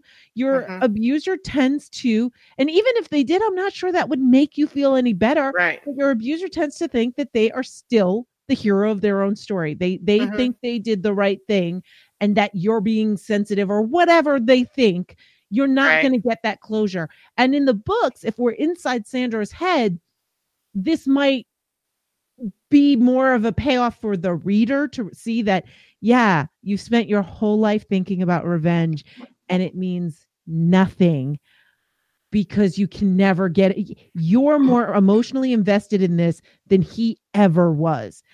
Mm-hmm. And you're just, the, I will say though, it is quite poetic that it does end that Sandor is pushing the mountain into fire. Yeah.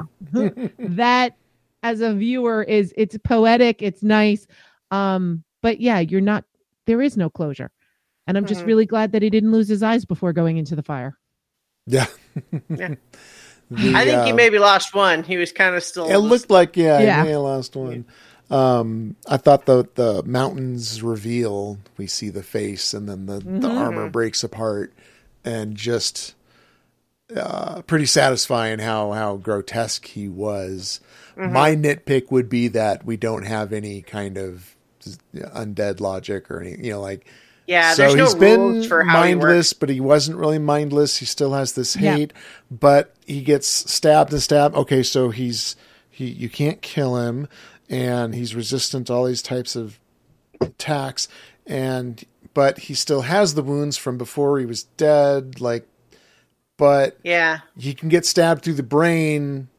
He's not mindless, but apparently doesn't need his brain. Yeah. I, yeah. I don't know. But so those are nitpicks. It doesn't matter. There's no yeah. rules about it, but yeah. at, at the same time, you know, it's kind of just, you know, uh, it could be uh, suggested that he is like a white, only mm. fire can do it. Ah, yeah. Interesting. Yeah. Yeah. Uh, I will say that, there was kind of like a double meaning there when he takes off the helmet and the big reveal. And, it, and Sandor's like, yeah, that's you. That's who you've always been. That's how you've always truly been, which is really nice, poetic. But also yeah. since we've had multiple actors, it's kind of funny. Like yeah. to me, it was a little yeah. double of, oh yeah, that's who you've always yeah. been. That's how uh, Sandor always saw him. Yeah. Yeah. So I it, I, fun. Yeah, I like, yeah, it. Me too. I, I liked the, the visuals of having that cool, you know, broken open staircase with the, mm-hmm. you know, I, I mean, I, I thought all of that was really cool. I, I, I was very happy with it. I mean, obviously, you know, you know, sad that Sandor does have to sort of go out to take out his brother, but I think we were all, we all kind of saw that coming. Yeah. That, you know, That's, he wasn't going to come out of that. Yeah, it's it's the whole thing. It's the whole point of his speech to Arya, which is to say, I have made the commitment in my own like heart that I I want to do this, not just knowing that I might die, but honestly that I expect to die, and really once I've accomplished my goal, have nothing else to live for anyway. Yeah. And yet you could be different. Mm-hmm. I feel like I have no other choice in me at this mo- moment, but you could. And that's his whole point. And I mm-hmm. think that, you know, she does realize that sh- it was one thing if she felt like she had to take out Cersei, but if she's going to go out anyway, maybe Arya could survive. She could have another life. And I liked that, even though, of course, it just sets her up at the end to like, well, now she just has a different list. Yeah. Mm. Yeah. Um, so, uh, in our chat, by the way, um, we had Princess Elsa join us, and, uh, the, we've already discussed this, but I did want to make sure that I addressed it. It said, do you think George R. R. Martin intended for Daenerys to become bad like they made her?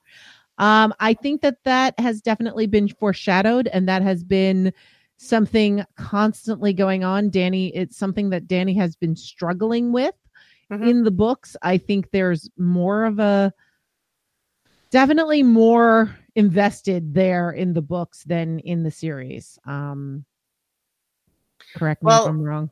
No, I, I, I agree. Uh, also, the thing is that what a book is going to automatically do, assuming we get a P O V yeah. chapter, is put us in Danny's headspace. Yeah. Which is, as we talked about, that is the critical piece that's missing from how things played out here, is that if we do the work, we can piece together all the reasons she might have felt like she needed to make the decision she made.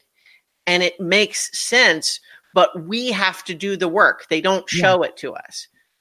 And so a book, if we're getting a Danny chapter, the, the book is going to be putting us right there in her in her headspace. Even if we are horrified that she's actually following through, we will see why she felt like she had to. Yep. Um, yeah. I agree. I agree uh, one hundred percent. And uh, quick question. When you were talking about the beginning of the episode, uh, did you talk about uh, Varys trying to poison Danny? Yeah. Yes. Yeah. Okay. Just want to make sure. And I'm assuming that that little girl is who he left his rings for.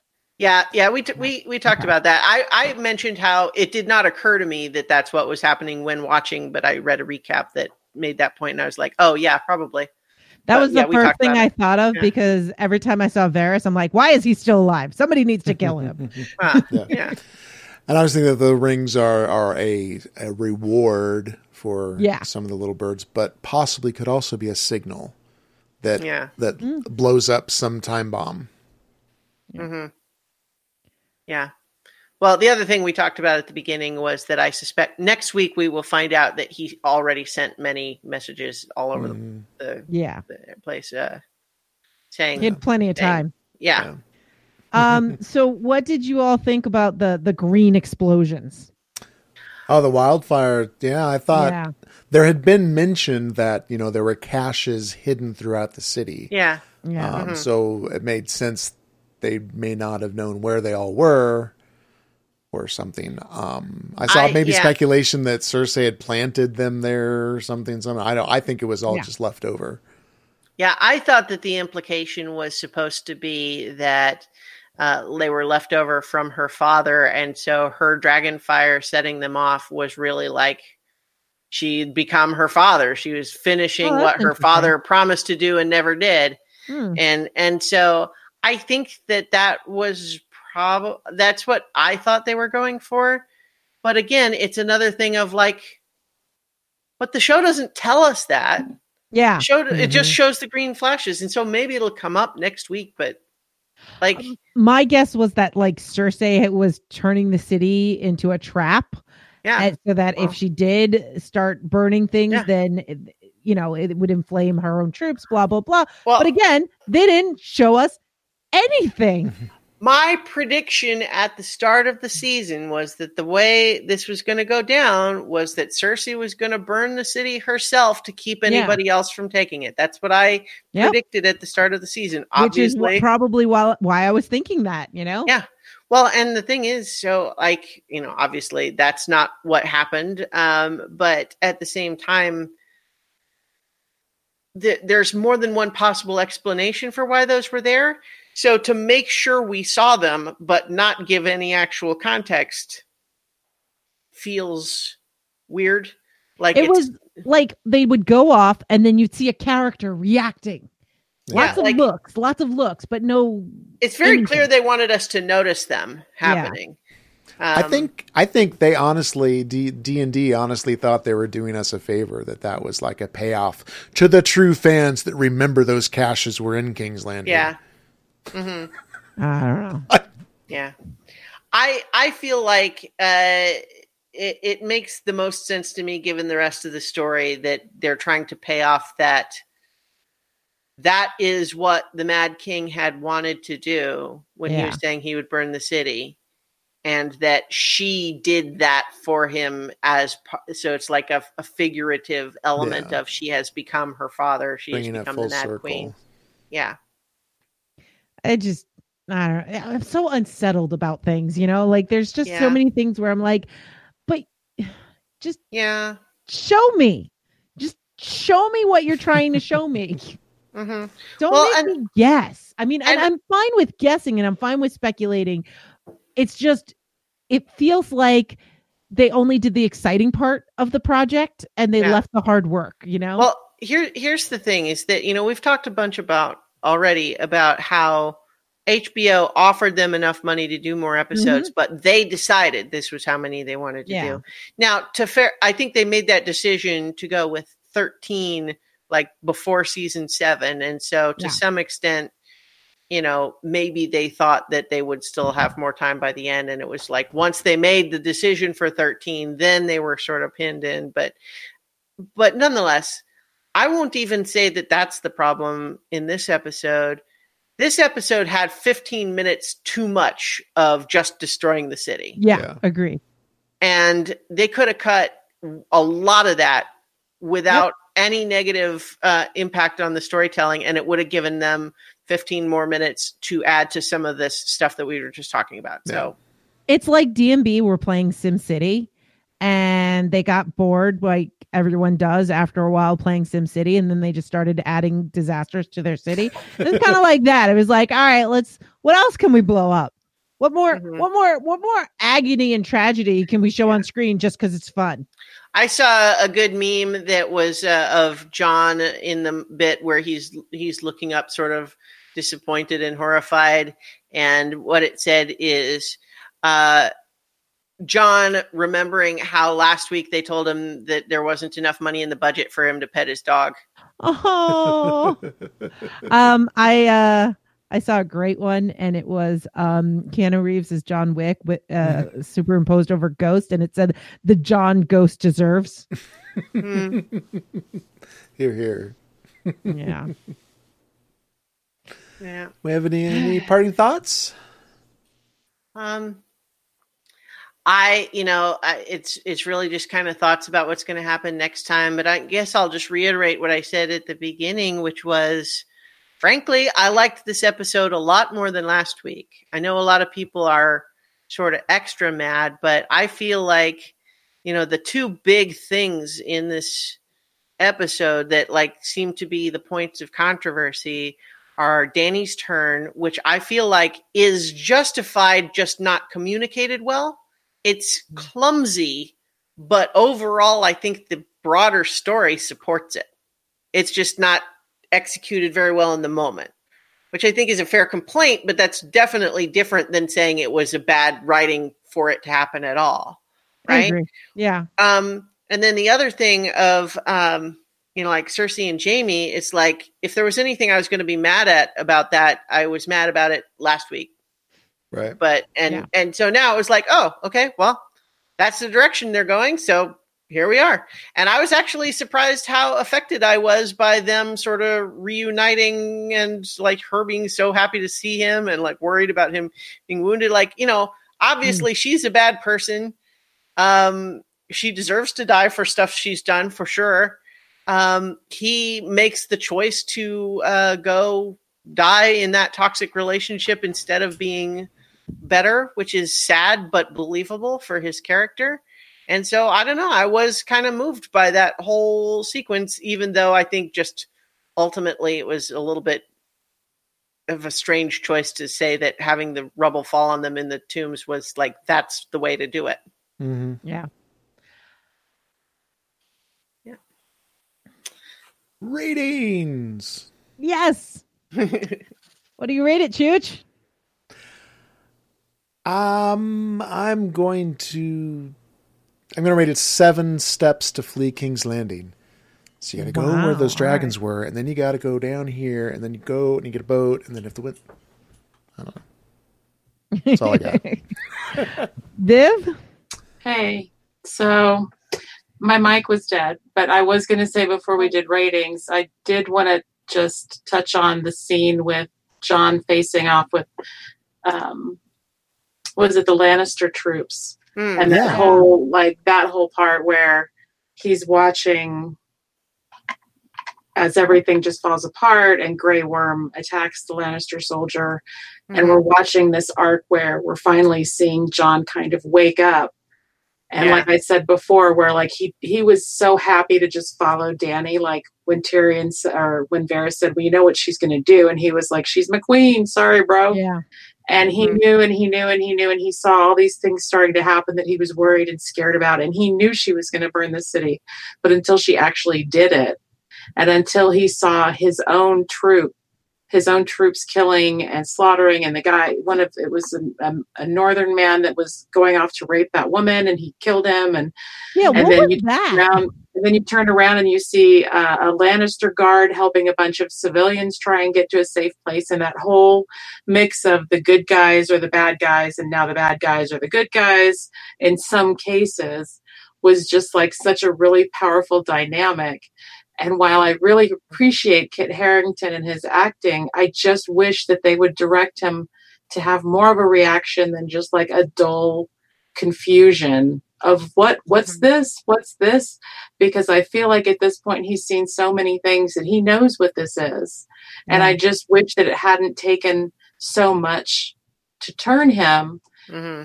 And I think it's going to be really interesting to see what he comes up with the next time he sees Dany. I mean, it'll be interesting because she knows that Jon betrayed her. She knows that Tyrion betrayed her. And when word gets out, it's going to be really scary.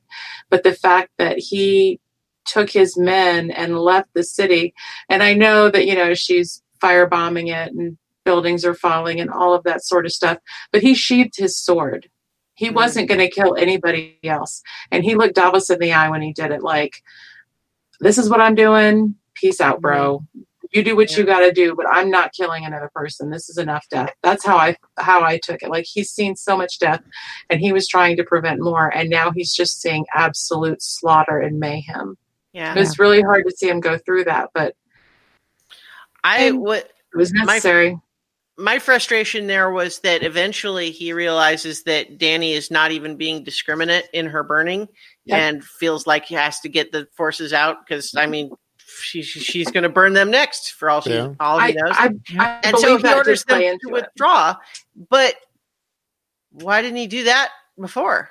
Yep. Yeah, they kind of did. He sees them all doing these horrible listen. things. Yeah, well, I but. guess so. But I just, it's like it, they listen when the plot decides that. They, right. Yeah. um, well, I, I my big thing was, well, when have we ever seen northern men trying to rape civilians uh, well, in the middle you know, of a battle? Like that, I, I, yeah. I don't understand I, that. No, I think no, that that's, that's one of the things. I think that that's one of the things that contributed to him snapping, though, was because well, yeah. he saw them as the good yeah. guys. Yeah, yeah. but and when is, and we've got to remember that they probably absorbed some Boltons up there in those Winterfell well, troops too, right? But remember, there was also like when uh, uh, Brienne was tra- traveling with Jamie, they found those uh, women that had been.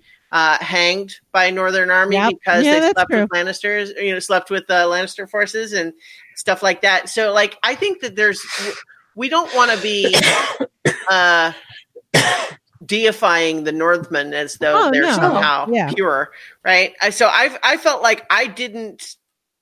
It, it was disappointing, but not surprising to me that once the surrender is offered. And not accepted, and Dany yeah. just starts burning everything, like to a bunch of soldiers who whose blood is up for a fight, and now they're standing there awkward with the adrenaline still pumping. That's like a signal. It's like, oh, it, it, everything's on now. This this is what you do.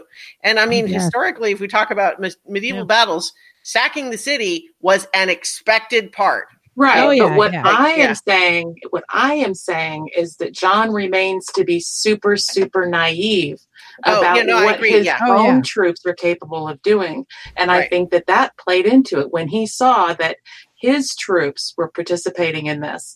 That was like the holy fuck, I can't, you know, this is too much. Well, and, and when he has forget. to tell when I, he has to tell the woman that he just saved to go hide from the men that have come to free the city, that's a really hard moment for him. Go hide from my men, you know? Exactly what I'm uh, saying. Yeah. You know, and and and to Jon's defense a little bit, he fought with the Night's Watch. They're not yeah. they don't rape. You know, like they're they're not supposed to sleep with anyone. They so that wasn't raped. really a thing. Uh, the wildlings do, but again, that was never really part of their sacking tactics. That was more of a recording thing. I'm not making excuses. I'm just saying, like, it was just, it was yeah. not something that he actually had to deal with. And and he's never actually fought with a northern force. So there is that. Um, Mike says, and by the way, his own soldier tried to kill him. So yeah, yeah there's yeah. that. Mm-hmm. You know, it's uh, that, there's a lot that went on. It yeah. Just, I, I agree. I well, I think that we we all could feel like he was naive and slow to react in that moment. But I think that's all just of a piece with him having chosen to go all in with Dani, even yeah. against evidence that she mm-hmm. was losing it. Yeah. yeah. Um, and his moment but, to say, you yeah. know, I, I don't want to be the leader, but it looks like I'm going to have to. Yeah. Again. Yeah. So Viv, uh, what, what do you give this? Oh, so I did not decide before we had the conversation. um, I only just picked my rating now. So honestly, I think I'm going to stick with my initial, like after I watched it, I was like, meh, that's probably what I'll fall. And, and it's pretty much, you guys have talked me back up from how low it was. It was lower earlier, mm. but I'll, I'll give it a six. All right. I, I think a lot of people were really hard on this episode in a way that surprised me a little bit, just because I was very low on last week. But people seem to think this one was worse, whereas when watching it, I felt like it was a significant step up, even if it still had its own issues. I, I gave it that. a four last yeah. week. Yeah, this no, is a six. No, I'm like, not arguing. Like I'm... I'm, no, no, yeah. I'm, I'm, ju- I'm, I'm sharing your feeling yeah. of uh, yeah. that it, there is an interesting discussion in the broader fandom about it. That I feel like when we talk through it, we can remember there's actually a fair amount of good stuff yeah. in it. But it's hard to not just focus on the bad stuff sometimes, especially when that's what the broader conversation is focusing on. Yeah. Yep. When we've been waiting for ten years to see how Cersei's going to bite it, mm-hmm. it's just, you can't, you know. Rocks fall, everyone dies. There's just yeah. disappointment. Yeah.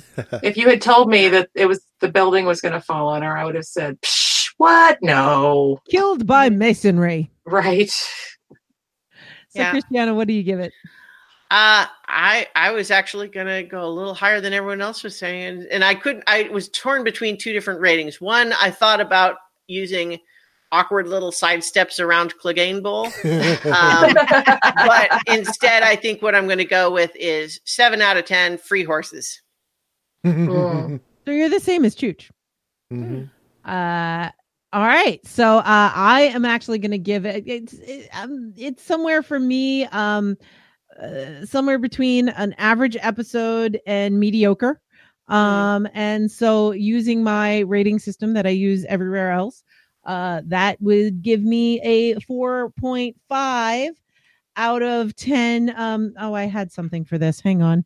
Uh, shoot. I had something good for this too. I believe you. Uh, it's late. Uh, I was just so distracted. Um, yeah, you know what? We're, we're going to give it the highlight of my episode. Four out of four and a half out of ten um, killed traitors named Varys. Yeah. Uh, yeah. And that gives us a six point one for the episode. But uh, we also have some fan ratings. Uh, Mike McCauley, he gives it a six out of ten happy little dragon strafes, uh, dragonfire strafes. Uh, and there, our fans are, are, are, our listeners and viewers are a lot more creative than I am. Uh, Paulette says plus six better battle tactics and awesome effects scenes, minus four clumsy character twists. Yeah. Uh, and Dan D gives it a uh, six out of ten ringing bells. Nice. So yeah. And- yeah. No, I don't think we have the title for next week's episode. Uh, they're keeping nope. it a secret again. Yeah. Yes. To be determined. All right. Let's see. I, I will say I don't think my whole hope for demolishing the entire monarchy is actually going to happen in one episode, and that we get like, you know, anarchy in Westeros, or at least democracy in Westeros. Uh, so, you know, it'll be interesting to see what happens. I, after last week's episode, I had this one little idea, this one little hope of hopes that the last episode would be a, a, a jump to the future. And like, there is Gendry at Storm's End and he's finishing like a, a feast or whatever. And he goes up to his bedchamber, and in his bedchamber, like Arya surprises him and he's like, what? What, what, what, where did you come from? And she's like, did you find a lady yet? And he's like, no, not yet. And she's like, good. And takes off her clothes, you know, and it's just like that. Arya's like, yeah, I could still get me a piece, you know, whatever. But uh, I, I have like, no idea what. fifty years later where the land has been prosperous and no. Yeah. Reborn. That would be awesome. Yeah. We'll see. There's, I don't know. I have no idea what's going to happen. Uh, Arya pregnant with Gendry's kid was one of my predictions somewhere in there. Yeah, you I don't had think a it's lot gonna... of predictions. Yeah. yeah. I I am really trying hard to combat my natural instincts um, and avoid making predictions about right. next week. Uh, there are things that I can't help but think are possible, but I'm trying to personally just try to say, I'm just going to let them tell the story they're telling and we'll see what it is. And I can judge yeah. after that, but I don't want to decide in advance what I think they should do. Mm-hmm. Yeah. I will say that if that's the last that we saw of Sam Tarly, I will be disappointed. I think that's the last. Mm-hmm. I'm just, unless, I'm just saying. Unless he's writing in a book, which is the Song of Ice and Fire. Uh, right. I don't, yeah. I don't know how I'll feel if that comes true. Uh, I suspect we'll see everyone at Winter. Well, see, I'm yeah, I'm, no, I'm not gonna. No, no, I'm not it, predicting Christiana, anything. Do no it, predictions. do it. Join us. I think this is the part where we thank everybody for tuning in. Thank everybody in the chat room for hanging with us and giving us your your perspectives. And uh, next week, Monday night, we'll be here to discuss the final episode. Um, and, uh, yeah. And yeah. Wow. Here we are. It'll be exciting. Yeah. It'll be exciting. Wow. Thanks so much, everybody. We'll talk to you next week. Next week. If you have feedback for the Beyond the Wall podcast, you can email us at b t w at spec fic media dot com. You can also leave us a comment on the website. Go to spec fic media dot com where you'll find a shiny B T W button that'll take you right to our page. This podcast is released under a Creative Commons Attribution Non-Commercial Share-alike three point oh Unported license. Feel free to share and remix. Just give us credit and don't charge money for it.